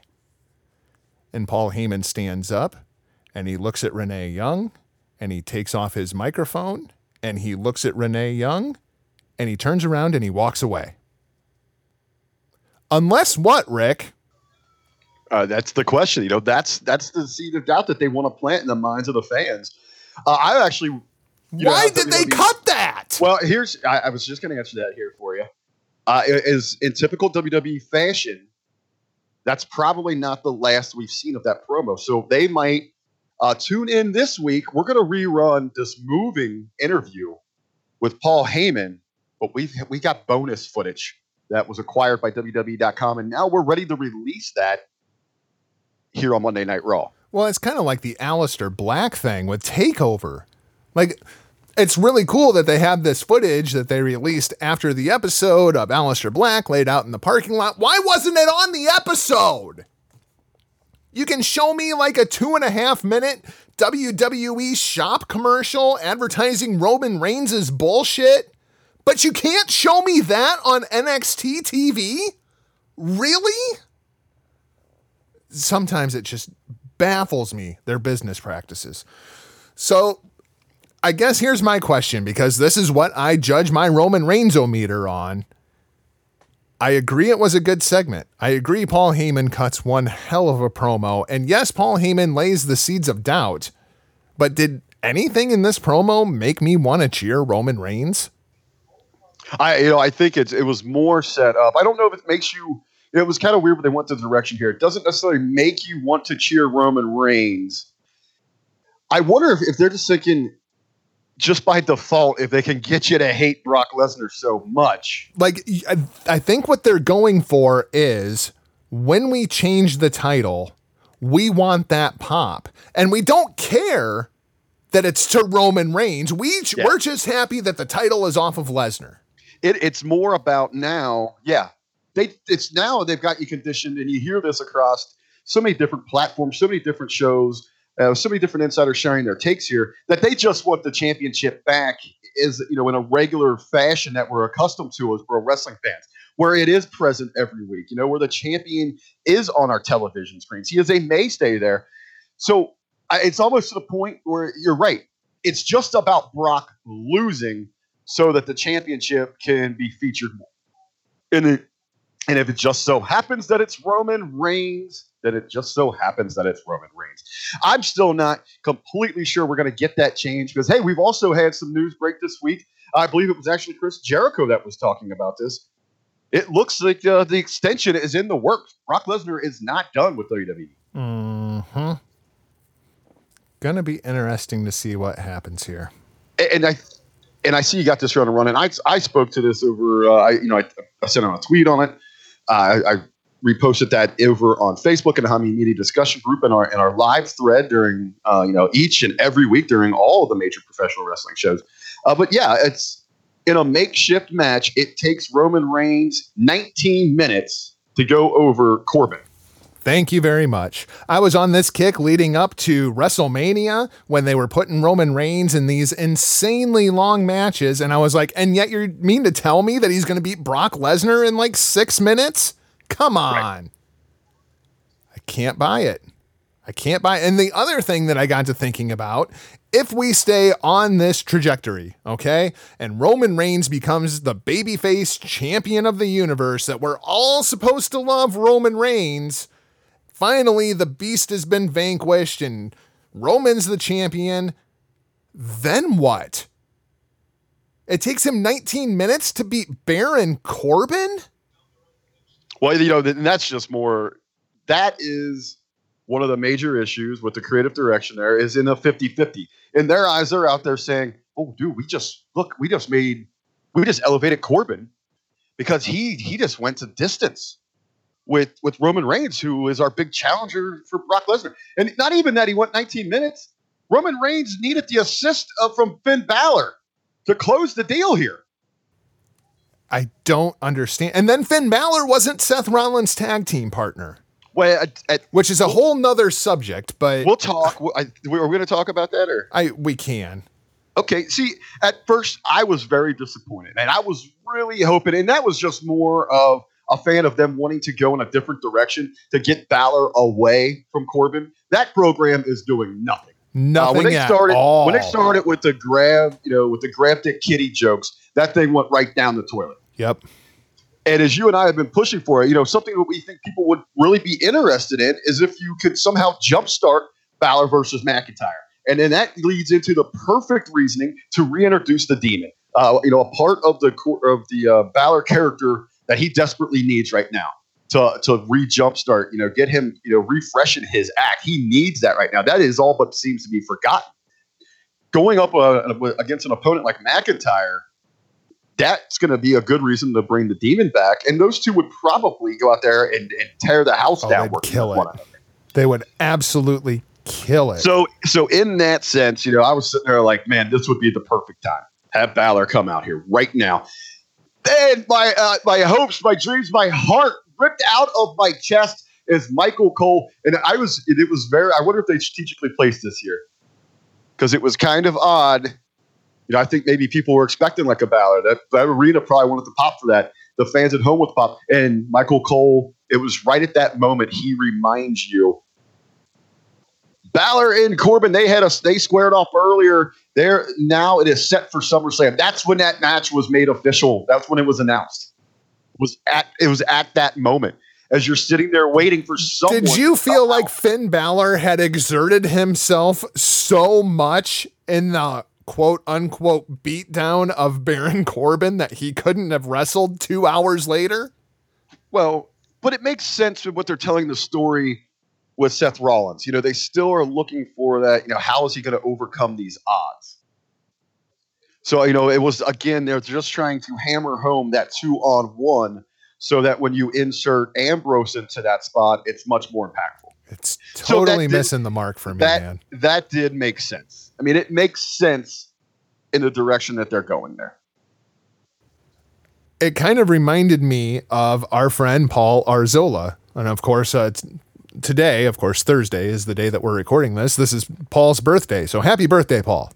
I didn't leave a stupid message on your Facebook wall, but I'm giving you a shout out here on the show. Happy birthday, Paul Arzola. Uh, this kind of reminds me of Sting. You remember when Sting took the championship from Ric Flair and everybody was like, okay, cool. Sting is the babyface champion of the universe. But they had no heels for Sting to beat after he became champion of the universe. That's kind of where I feel like we're at with Roman Reigns. Like, okay, if Roman Reigns wins the Universal Championship and he remains as a babyface, that Vince is going to make him the face of the company, where in the hell do we go from here? Because it took him 20 minutes to beat Baron Corbin. If you're telling me Monday Night Raw for the next year is going to be matches like Roman Reigns versus Baron Corbin, Roman Reigns versus Jinder Mahal for 20 minutes, Billy Ray Valentine might be right. This might be the worst show on television. Uh, yeah, I mean, it, it's where are you going to go here? I mean, logically though, I guess your two your two options would either be a Kevin Owens or a Braun Strowman. I yeah, I guess, but that's like what, maybe a 60-day program? Like what's what's Roman Reigns doing at WrestleMania? Well, I mean that uh, then you'd have to start looking at your part timers. And that's sad. When when, when you got to go down to that, Hulk Hogan, fuck you. Hulk you. Hogan versus Roman Reigns at WrestleMania. Hulk Hogan versus Roman Reigns Uh, at WrestleMania. But think about this here. I mean, it, what if? What if? And, and this is we constantly talk about this. This comes up all the time because it just makes so much sense. Do the do the turn. Do uh, somehow in this entire thing as you're as you're sending Brock, you know, to go away for UFC for a little bit uh, until he eventually can come back. Do the turn. Make obvious. Make the guy that truly is the the top baby, the top baby, and that would be Braun Seth Strowman. Rollins. no, Braun Strowman. And then have Roman turn I don't know, man. and Braun- have him chase Braun. I'm Or- hearing more and more of that of people that are getting real tired of this Braun Strowman routine. I'm hearing more and more of it amongst the uh, internet wrestling fans. I've been telling you for months this thing's got an expiration date. The people are going to turn on Braun Strowman. And I don't think that what happened this Monday night on Raw with him like doing the whole stage gimmick helped his case whatsoever. Yeah, it's it is getting kind of cheesy. And then when you continually do things like that, I mean, like you know, at Extreme Rules, the spot where where Kevin Owens handcuffs him to the rope and commentaries put it over as the most genius move ever. Who the hell thinks that's going to stop Braun Strowman? The man This pulled down a scaffold with a grappling hook. Uh, he pulls down sets. He he flips semis and ambulances. But, you know, handcuffs to the top rope. Can't help you. Yeah, and this uh, Kevin Owens uh, so masterful in that segment.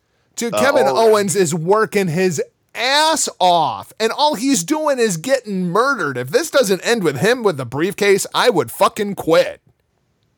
Well, you think though, if you're not going to go with Braun with that big cash in on Brock going that route, then the right direction is to give Kevin that case. He's going to make, you know, it's going to be pure gold. Him chasing Roman Reigns with that case. Well, and you have a billion outs. There's a million ways you could beat Kevin Owens or beat Braun Strowman inside of this match, even if it's somebody showing up to beat the shit out of Kevin Owens. Because we let's face it, that's basically what happens on Monday Night Raw. You get five segments of Roman Reigns, and you can bet your ass somebody is going to be beating the shit out of Kevin Owens. It's almost as reliable as Kurt Hawkins not winning. Just infuriating. Let's talk about Ronda did you Rousey. see? Uh, hold on. Did you see? Speaking of Kurt Hawkins, this is pretty entertaining. Uh, the New York Mets, one of the worst teams in Major League Baseball. oh Uh, yeah, they're have, they are having a WWE night, and the guest of honor is Kurt Hawkins. Oh my God. That is fantastic. Irony at its finest. Congratulations, Andrew Bello. Well done to your uh, New York Metropolitans on that one. Let's talk about Ronda Rousey. Ronda Rousey versus Alicia Fox. And of course, Rick, our big question was what's the rating going to do? And much like I suspected, it did nothing.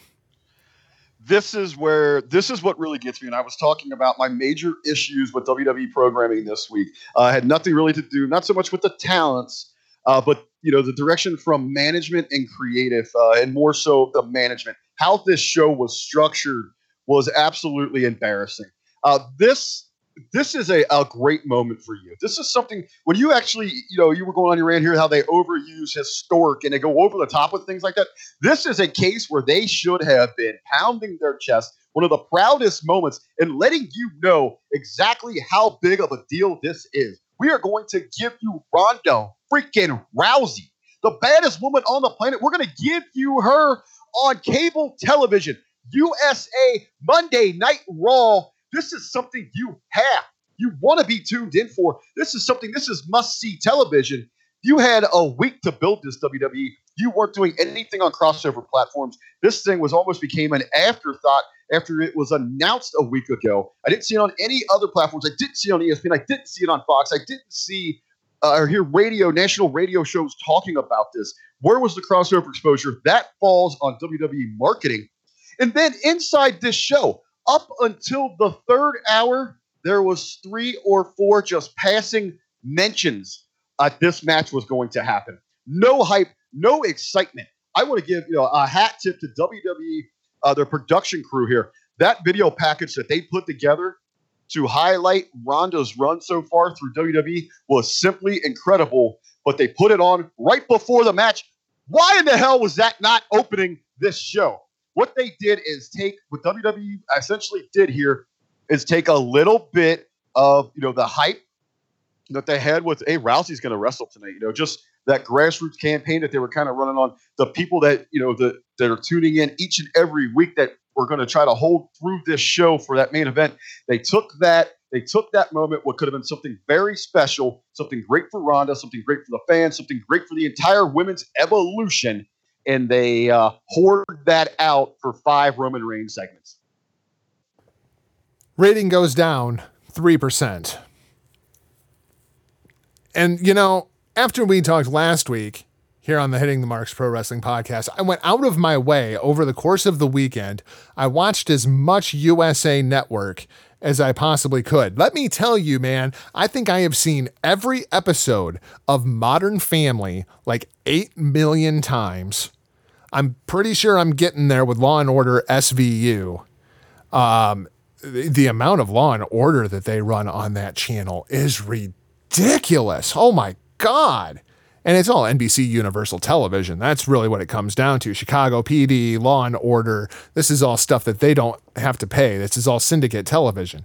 So as I'm watching this stuff, you know what I'm looking for over the course of the weekend? Commercials advertising that Ronda Rousey is going to be on Monday Night Raw this week in action. You know how many times I saw that commercial, Rick? Zero. Not once. Not even on the USA network were they running advertising for this thing. I, I don't understand it whatsoever. They think that they can just advertise on social media, and that just doesn't work. The rating stayed basically flat. Uh, as I said, you know, just completely dropped the ball uh, on getting the word out there, trying to get some crossover fans invested here, and then even how they, you know, they really present this thing. They catered to the people that are already tuning in. Yep. Anyone that was actually was tuning in to see, you know, okay, you know what? How is how are they presenting her in WWE? How's this thing going to go down? And it was I, I really don't even know how to describe I, the theatrics, just the goofiness on how they were presenting like Fox uh, and how they were presenting Bliss. And why why did we wait until right before that match to do this? Why why weren't we using the first two hours, the first two and a half hours to establish, get people invested also in the evilness of Alexa Bliss? W- what it means for her to be that champ, what she's accomplished. Uh, and as you're doing it, because that is your bigger picture, that's what you're hoping to sell is Ronda versus her at SummerSlam. But while you're in there, you you tie in that Foxy, you know, she has been with the company. She is the longest tenured former champion. You know, and she and when she needs to, she can turn it on. But no, we're still getting the little ditzy airhead uh, hearing voices. Alicia Fox. That is just the the annoying character that no one takes serious. The match did a whole lot of nothing for me. And I understand a lot of people, the number one compliment that I'm hearing about Ronda Rousey is dude, her offense looks so real. Yeah, that's because it is. She was throwing Alicia Fox around like a goddamn rag doll. I was sincerely worried for Alicia Fox. There was one of those moves that Rousey did it so goddamn close to the ropes that it was incredibly dangerous. Just the way that Fox bounced off those ropes. I don't know, man. That's why when I was watching that Taynara Conti match, she does a lot of the same offense, but she's in control of the offense. And Rousey, she kind of scares me when she's in there with somebody like Alicia Fox. Yeah, and you know what? I, you know, it was, if we're putting over, you know, the talent doing, you know, a great job. Yeah, I thought Fox did a, did a tremendous job in the match. Oh man, Alicia Fox earned her goddamn paycheck on Monday night. I tell you what, I bet you that girl is black and blue. Uh, yeah, so I mean, she went out there, she hung in there, she, she made it look good. And I was okay with kind of with the match, you know, because it, it, it did introduce a little bit of bliss, you know, that she is dirty, man, you know, and, and they're doing the run around, you know, Ronda never looked totally weak but it lets you know that there is, you know, there's there's heat between the parties and all that. But for me, why wait to that just that moment to do it? You completely completely missed the boat on a, a, tremendous opportunity to really establish this program where people were tuning in for this thing. You know, and with just as I said, there was only a uh, just a few mentions in passing. It was really hard to get to this moment. Sitting through those other uh, uh, two and a half hours of Raw to stay awake, just waiting for this moment. But knowing that we were going to sit here and talk, that the entire the entire internet wrestling community is going to be on this thing, that kept me hanging in. Well, it's like we t- you tune in to see the Ronda Rousey thing, right? Like, let's say that you did, if you are a casual fan and you randomly heard, "Oh wow, Ronda Rousey's going to be on Raw tonight," I got to tune in to see that there ain't no way in hell those that those individuals you tu- you tune in and you're rewarded with a half an hour of Roman Reigns right off the top of the show. The most disliked babyface in decades. Well, in that again, it, it, it did it did make sense in the story they're trying to tell, because on top of getting you to just want the title off of Brock, to just hate Brock because he hates you, we also, you know, you get Roman in that match, but then he, he was going to step up and participate in a second match. Uh, participate in a second match. Uh huh. So now, but management steps in. Yep. And the other thing that bugged me about the Rousey versus Fox match, all right, as far as the match itself goes, it was what it was. My question is, was it even the right match? Because if let's say that you're just strictly a UFC fan. You don't watch professional wrestling because you can't stand all the carny bullshit, right? But you've heard from your friends, hey man, Ronda Rousey's in the WWE now. You should check it out. Oh, dude, she's going to be wrestling live Monday on Raw. So let's say the casual fan, uh, the most casual, the UFC casual pro wrestling fan tunes into Monday Night Raw to see Ronda Rousey. Okay, WWE, you've got my attention for about 10 minutes. Impress me. And that's the match that you give them? I mean, the match itself might have been fine, but was it the right match? I see. I don't think this moment should have been about that match. I think people are, are too are too focused on this. This should have been more about getting people more intrigued in in Rousey and Bliss at SummerSlam. That to me is the bigger moment. This is the fluffer. This is getting people to tune in here. And then you should drop, you should be talking about this match throughout the entire show. And then hope as they are tuning in, because you, you don't want to miss the next segment. You know, we're, we're going to have, we got this great promo package. Then we're going to have actually an interview with Ronda. You're going to get to know about her and her relationship with Natalya. Maybe see them training together to really get you. Oh man, she, she could go pretty well in this ring. Then you introduce, you know, the dynamic with Bliss and Foxy, and, and you're getting people uh, further and further closer to the edge of that seat where, yes, they're, they're, they're bursting at the seams, you know, to see what's going to go down. And then you don't give it away. You don't give anything great away on television. And you set it up. You got that teaser. You're dangling that carrot out there that says, now in two weeks, then when when you when you order the WWE Network, which by the way, that's going to be free for you if you're a first time, or if you're going to uh, go another outlet to try to watch this thing, uh, that's when you really want to be here. That's when you're going to get the showcase. And and when you get that showcase, she very well could be walking away as a champion. Yep, I very much agree. I very much also thought that Alexa Bliss was the redeeming quality of this entire segment for me, as far as the psychology and the logic behind this entire segment. Alexa Bliss's facials are great. Now, what a lot of people took away from the closing of Monday Night Raw was that Alexa Bliss was terrified. Rick, I'm smart enough to know that wasn't a look of terror, that was a look of, oh shit, I have to do something.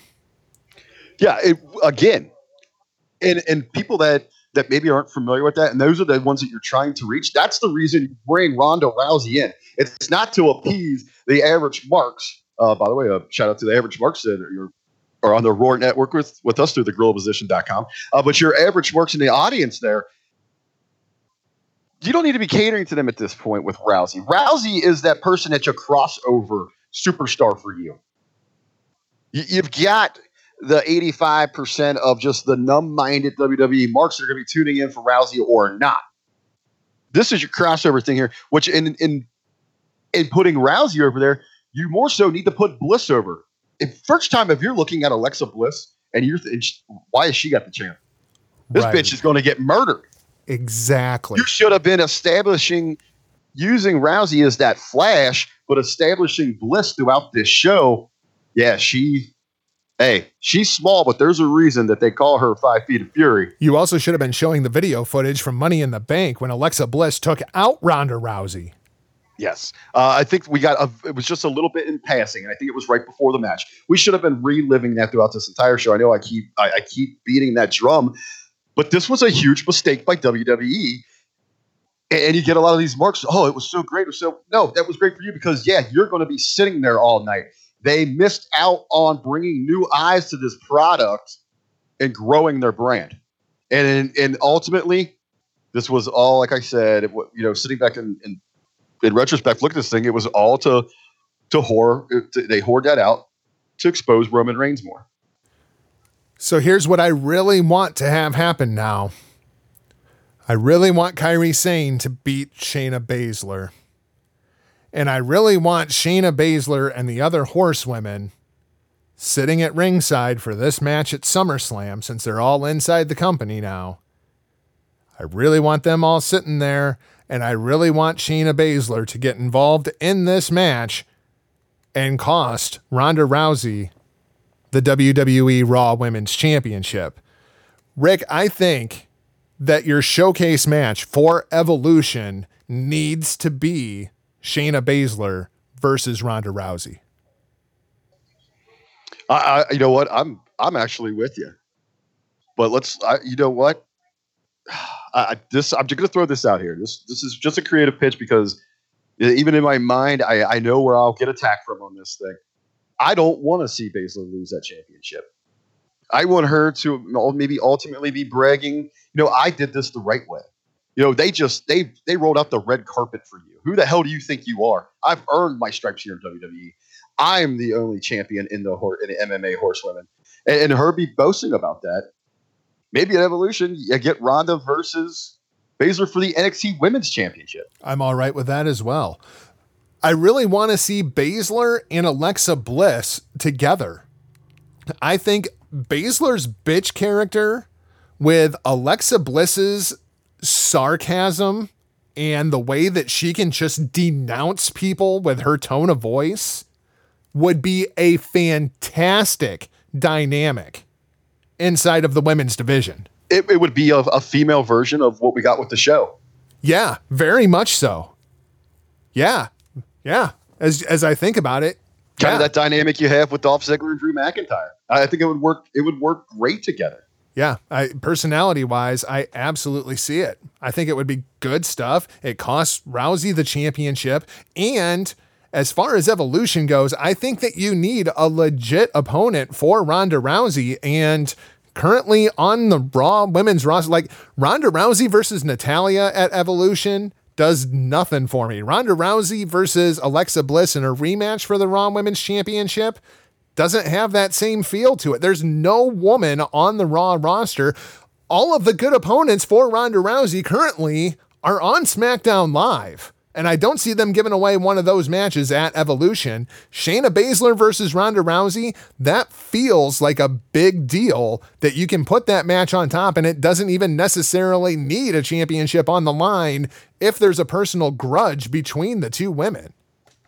Well, you know, even more interesting, if you go that route, though, you've kind of got, uh, which we all are kind of assuming, you're going to have total faction warfare uh, Civil War chaos going on amongst both of the horsewomen groups.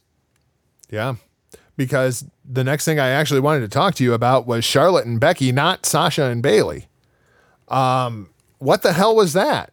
Are, are we setting up that we're going to get Charlotte and Becky versus Sasha and Bailey at Evolution? Uh, could we, or, or are we going to see cracks in the foundations long before that? So help me God, if they turn Becky Lynch heel, I'm going to freak the fuck out.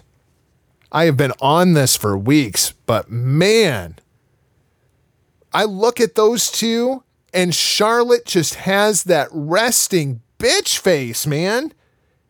There's no reason to turn Becky Lynch heel and keep Charlotte as a babyface, especially we talked about it last week with Charlotte's size as far as the matchups go, there's no reason Charlotte should be the baby face. She is the alpha female of the she's the queen. She You is the dominant one. She's not just the queen; she is my queen. And I want to point out, you know, my precious Shar Shar. I I am liking that she has uh, put on a couple lbs because damn, she is looking quite voluptuous lately. Yeah. Yeah. Props to Charlotte for uh, getting those implants fixed. Holy shit. Yeah, I guess they did they were deflated because boy, are they inflated now. Dear God, girl. Yeah, the, the right move here, of course. Uh, so WWE is going to go in the exact opposite direction. Is you, you got to turn Charlotte. Uh, she's so good in that heel role. You can even tell it's even on the mic. You know, it's just not there with her when she's trying to pander to this audience. No, she just has a condescending tone to her cadence. It's not her fault. That's just how she talks. She has a condescending tone. Use it. Some people are just assholes. Why in the fuck did they ever turn her baby face to begin with? Well, you know, you're playing off. She she come off that you know the hot return. She done some uh, some television stuff. There was some crossover marketing. You know, Rick had that near death experience. He had the release of the thirty for thirty. All that going on. So I could see it made sense in that time frame to play to that, but that's long gone. Yeah, it was like they when they brought her back, it was just, oh, she's a baby face now. Like they never actually explained why Charlotte should be a baby face. She just is now. Kind of like the AJ Styles babyface turn. He shook hands with Shane McMahon once, and suddenly AJ Styles was a good guy. Yeah, uh, yeah. Sorry, sorry. Last week I threw your head through a car window, but Yeah. but we stole the show at WrestleMania, so we all good, bro. Oh, and then Nia Jax and whatever the hell her character is, and Samoa Joe coming across as a babyface for beating up AJ Styles because AJ Styles is a terrible father. You, you've already. I, I don't want to say her name. You've already mentioned uh, the lady I can't stand uh, twice, so don't say her name again because you will Beetlejuice her, and we don't want that because she's been off television for over a month. How about Sasha and Bailey? Uh, me and the Andrew Bello, your not so humble host, uh, the Andrew Bello and I, we completely agree this thing has Y2AJ written all over it. Remember when uh, AJ Styles and Chris Jericho were a tag team there for all of a couple of weeks and they had special shirts made and everything? And get your exclusive Y2AJ t shirt now because they're not going to last. That's how I feel about the Boss and Hug connection. Rick, what are, are we building to Sasha and Bailey at Evolution? Or do you think they're going to try to keep this thing together and its incredibly awkward glory? Well, I think you know the difference is. It, yeah, I was I was kind of I was very harsh on uh, WWE PR and marketing a, a moment ago, but hey, this is a this is a good move. Let's get some T-shirt sales. Let's get all them little girls and little kids that believe in the Boss 'n' Hug connection. Let's let's get them at uh, 19.99 a pop. Let's get them at thirty dollars at the live shows for this T-shirt. I, and I actually I would sit back and kind of judge how the marketing, what's the merchandise doing on this thing before I ultimately make a decision. Because to me, it's not exactly the same cases where a Chris Jericho and AJ Styles, you know, there's big money moving forward in a program and bigger things as individual stars. That's not necessarily the case with these two. Your your best move for each of them might be to just keep them together. I've actually been enjoying them as a tag team. You, you could tell that they have great chemistry with one another. Uh, they work well together. They they kind of they have that team feel. And if we really are, I know the talk is kind of cooled off on this thing about a women's tag division. I'd be okay with these two. I think that's where they're best served. I don't think there's a huge, uh, huge like need. They're not that in demand as single stars. Let's talk about two other uh, ladies here uh, that's not actually on the run. I'm talking about Asuka and Carmella because I felt like both of them are now incredibly irrelevant. Asuka, of course, has not been on TV now in a couple of weeks. We were kind of thinking maybe Asuka will get added to this thing, make it a fatal four way. That's the only way that Charlotte being involved makes any sense. But now, Carmella is completely an afterthought. This program has become about Becky Lynch and Charlotte Flair. Carmella is by far the odd woman out. They had her on commentary this week, and I can't tell you one thing that she said. Uh, I, I do agree. Hey, she was looking looking pretty good. Uh, she was standing there on the table afterwards, reminding the two challengers that she is the champ. But you're right. You know, going into this match, this story is is more about uh, you know what's going to happen between the the besties of Becky and Char Char. Uh, but but in a storytelling, this is this is going to be their out. You know, Carmella is going to be able to escape when things break down between the friends. She's going to be able to turn them against each other. Uh, and then after that, it it will be once again all eyes on Carmella because she overcame uh, these overwhelming odds, and not this, not only has she now beaten Becky in, in a high profile match, it's three wins over Charlotte. She's also got that win over Asuka. Now you you were bringing it up before in a Roman Reigns conversation. Who next? What do you really do here with Carmella? I mean, are you going to you know revisit the the Japanese buzzsaw in Asuka? I mean that that doesn't have much appeal. There's no one else really on that roster unless you know you just slingshot somebody in there. Well, I talked about it last night on This Is NXT. Why the fuck is Nikki Cross still in NXT? My God, just get her on the main roster with sanity already. For the love of Christ, she was on the stage for the Evolution announcement, being crazy Nikki Cross. She was the only thing that really saved that segment for me. And then last night on NXT, she's got a random squash match. And it's like, what is she squashing people for? Just call her the fuck up already. She's just kind of wasting away. God, if you ain't got anything for her to do, have nothing for her to do on the main roster. At least it gives you another option. Crazy Nikki Cross doesn't give a shit about Carmella and what she looks like and who she's beaten. Crazy Nikki Cross is fantastic. So, uh, you know, Rick, I was talking when we were talking about Ronda Rousey, how I was tuned into the USA Network, and how many commercials did I see for Ronda Rousey on Monday Night Raw? And the answer was zero. By comparison, I saw Ms. and Mrs. commercials left and freaking right. USA Network is pushing the ever loving hell out of Ms. and Mrs. Are you watching this show? I am. I'm enjoying it. Okay, Um, now my question one of my is guilty pleasures is reality television.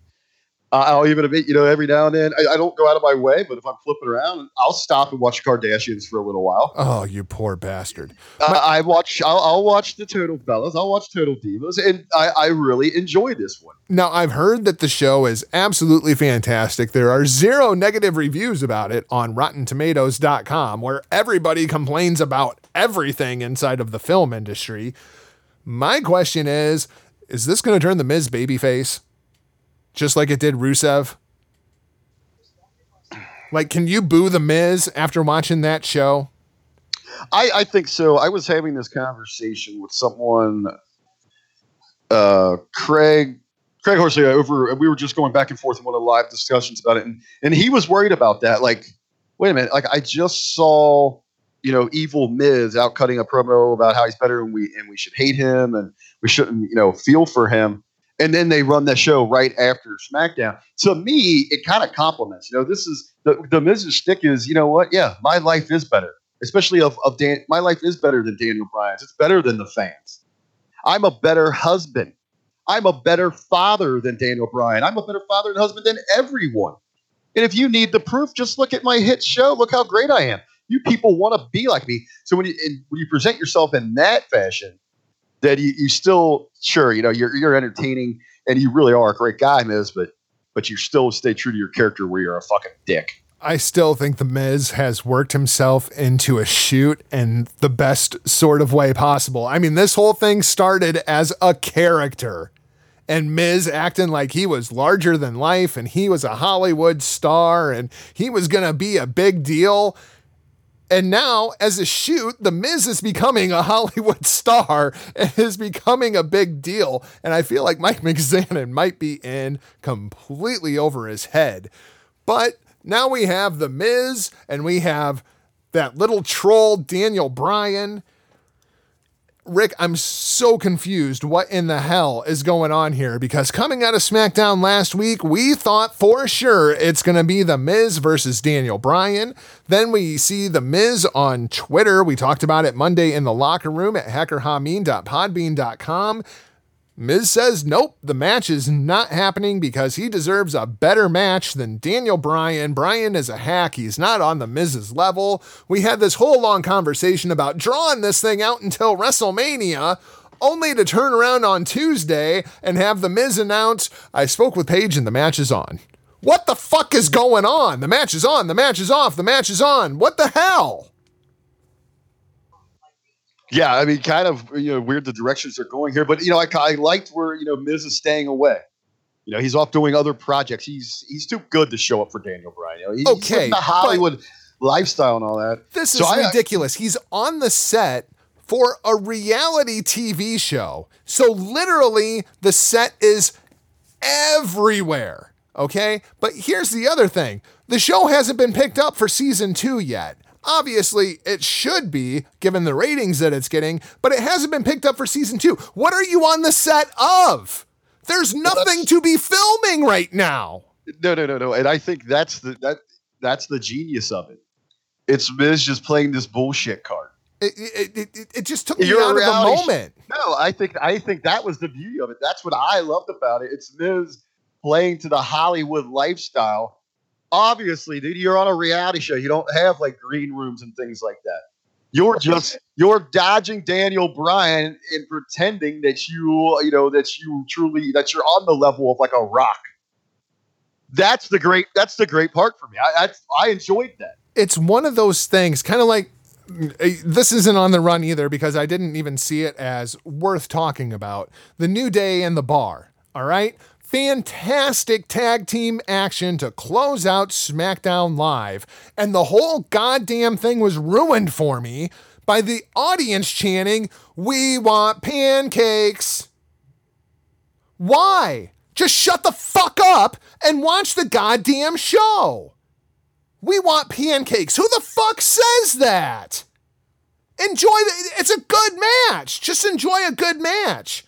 We want pancakes. Shut the fuck up. it's the 85% of the WWE marks that just eat up all this nonsense garbage uh, that, that they throw out. But you know what?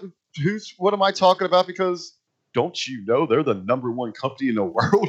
Well, and I, I feel the same way with Miz and Bryan. It's like they do this stupid shit like the babies on the video screen a couple of weeks ago. Here's Miz on the set of his reality TV show that we're not filming right now because it's the biggest show in the world. We know it. It's in the can. It hasn't been renewed. Otherwise, it would be huge news. And then Daniel Bryan, the baby face, comes barging in and tries to beat the shit out of the heel. The psychology is all backwards. None of it makes any sense. I look forward to Miz versus Bryan at SummerSlam. I'm sure it's going to be a good match. But what the fuck are we doing? I think it would have been much more effectful instead of having Daniel on the attack, going to you know location and all that. Uh, it would I think it would have been better if if and it would have appeased you. And it, what I thought was great, it would have it would have actually took away the subtleties of the segment of Miz just you know faking this thing and trying to be pretend that he is bigger. If Daniel Bryan called him out on it, like, hey, uh, where exactly is that set? Wh- When did the news break that you got renewed? Uh, what are you actually filming? Yeah, treat him like a punk bitch, the way that the Miz has been treating Bryan Like, for a decade. And then, and then instead of hey, I'm going to get my hands on you, be like, okay, you know what? That match has been made. Paige has made the match, brother. Wherever you're hiding, whatever, whatever fake set you're sitting on right now, uh, trying to convince yourself that you're a real Hollywood star. You you can try. You can put on the front all you want, Miz, but you know in the back of your mind, you are scared to death of Brooklyn. And after all these years, these 14 years, these eight years of just intense heat between us, I'm going to break you right here in the middle of this ring and show you that this is my office and this is where I do it the absolute best. That would have been much more effectful than having than having Bryan kind of almost look like you know like a punk, uh, yeah, of the- you know the aggressor, the bully in the situation going on set there. You ever been hit in the head with like a beer bottle or anything? No, thankfully. that uh, first of all, I, I get they don't have the blood there. That's why you shouldn't have that spot because you're going to be split. I've gotten hit in the back of the head with a beer bottle. It takes a couple stitches to close that up. Uh, and let me tell you, uh, especially something like the size of that, that glass vase, you ain't standing right the fuck up. Right. I don't know. I, I when this thing started, I was really liking the whole Daniel Bryan. I want to punch the Miz in the face. I was really enjoying that angle, and all I need is Bryan to come out and say, "Miz, it doesn't matter what you say, because in Brooklyn, I'm going to punch you in the face. I'm going to punch you in the face. That's all I need. That's all the creative that I need for this program. And it just feels like they're they're overdoing it and they're trying to make it all soap opera y and it's kind of taken me out of the moment. I just want to see Daniel Bryan punch the Miz in the face. Although I have to admit, at this point, I'm kind of hoping the Miz wins. Be interesting to see how the, how they're going to move this thing going forward. Very much agreed. Anything else that you wanted to talk about this week in the world of professional wrestling, Huckleberry? Uh, the only other down thing I was on with SmackDown, and I, I'm not really feeling this going into SummerSlam, is I, I guess we're eventually going to get this next week, uh, announced for the pre-show. Uh, it's you know the rematch of rematches, the biggest rematch since uh, Austin Rock, and of course I'm talking about we had uh, Vega versus Lana, and I just want to just just reemphasize, Lana should not be participating in the ring. And now, just today, you know what I saw today? This just fucking cracks my shit up. Today, Dave Meltzer reported that the WWE is thinking about having a mixed tag match at SummerSlam between Lana and Rusev and Zelina Vega and Andrade Cien Almas. Breaking news, Rick! Meltzer said so! How long have I been fucking saying that that's what the hell that God? Oh my God. It's just sometimes I want to just. I don't know. Not looking forward to it. And, and what she does in the ring, that terrible spot with Aiden English, uh, Lana just completely off on it at the end to close out that match.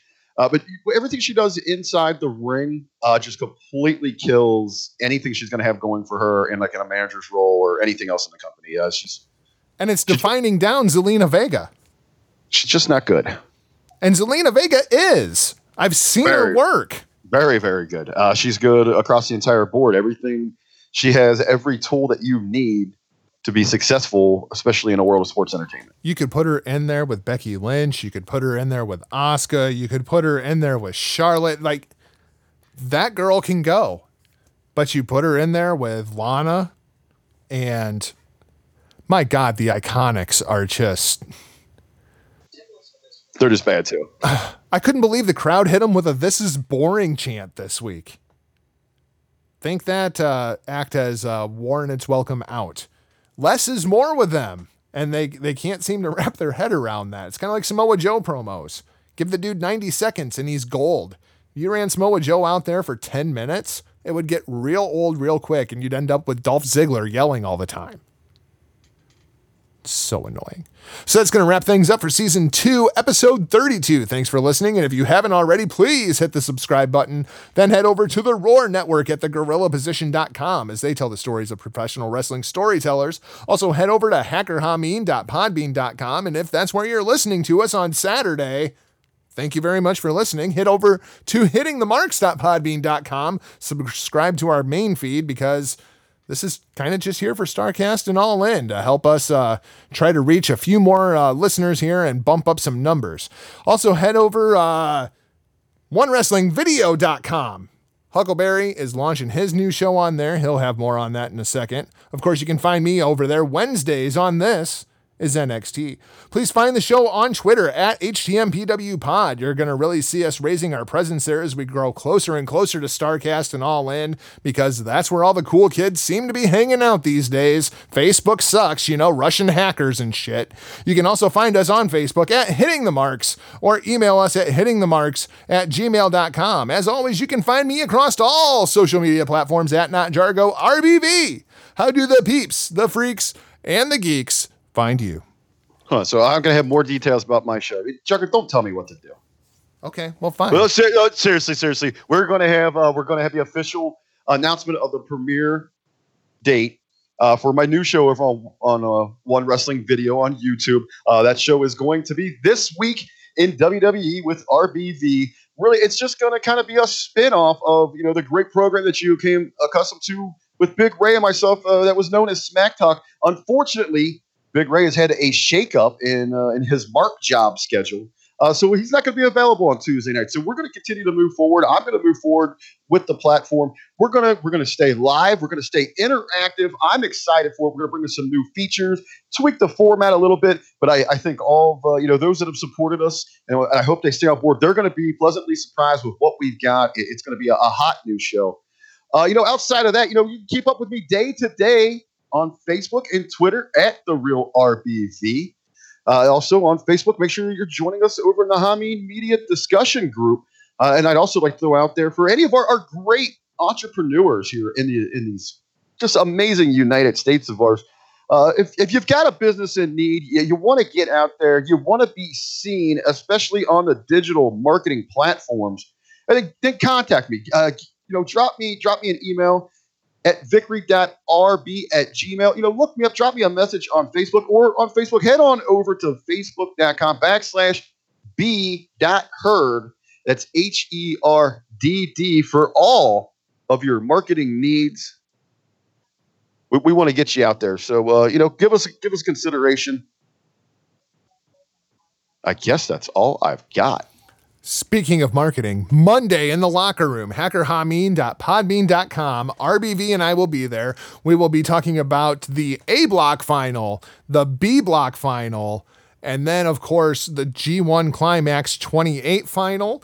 We will also still be on the road to Starrcast and All In. And the match we're going to talk about Monday in the locker room is a big one Kazuchika Okada versus the villain, Marty Scurll because you know I think Okada is going to be in the final of the G1 Climax, and that's how you do a segue. That's how you write a show and you piece shit together, baby. Yeah.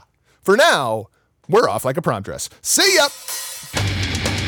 Fingers. Label me. I don't give a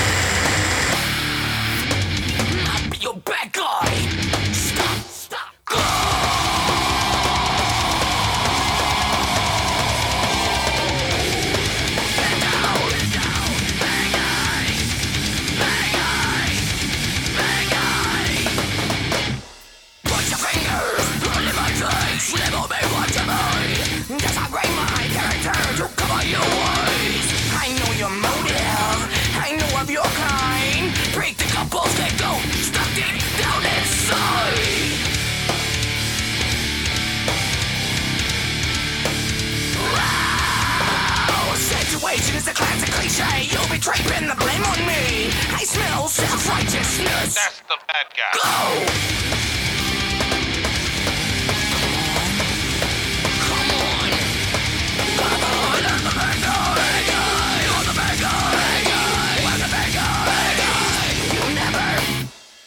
From my story dwell deep down. Can't escape the wrath Life. Like the man with the righteous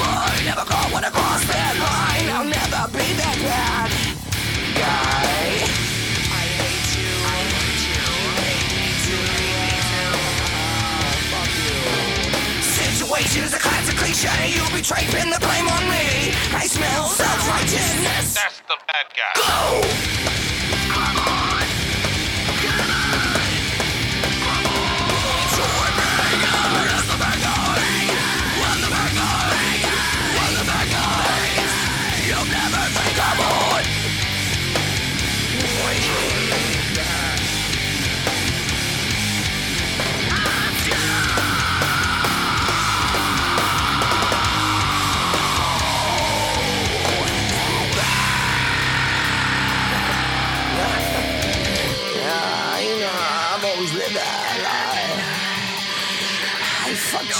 and I lied.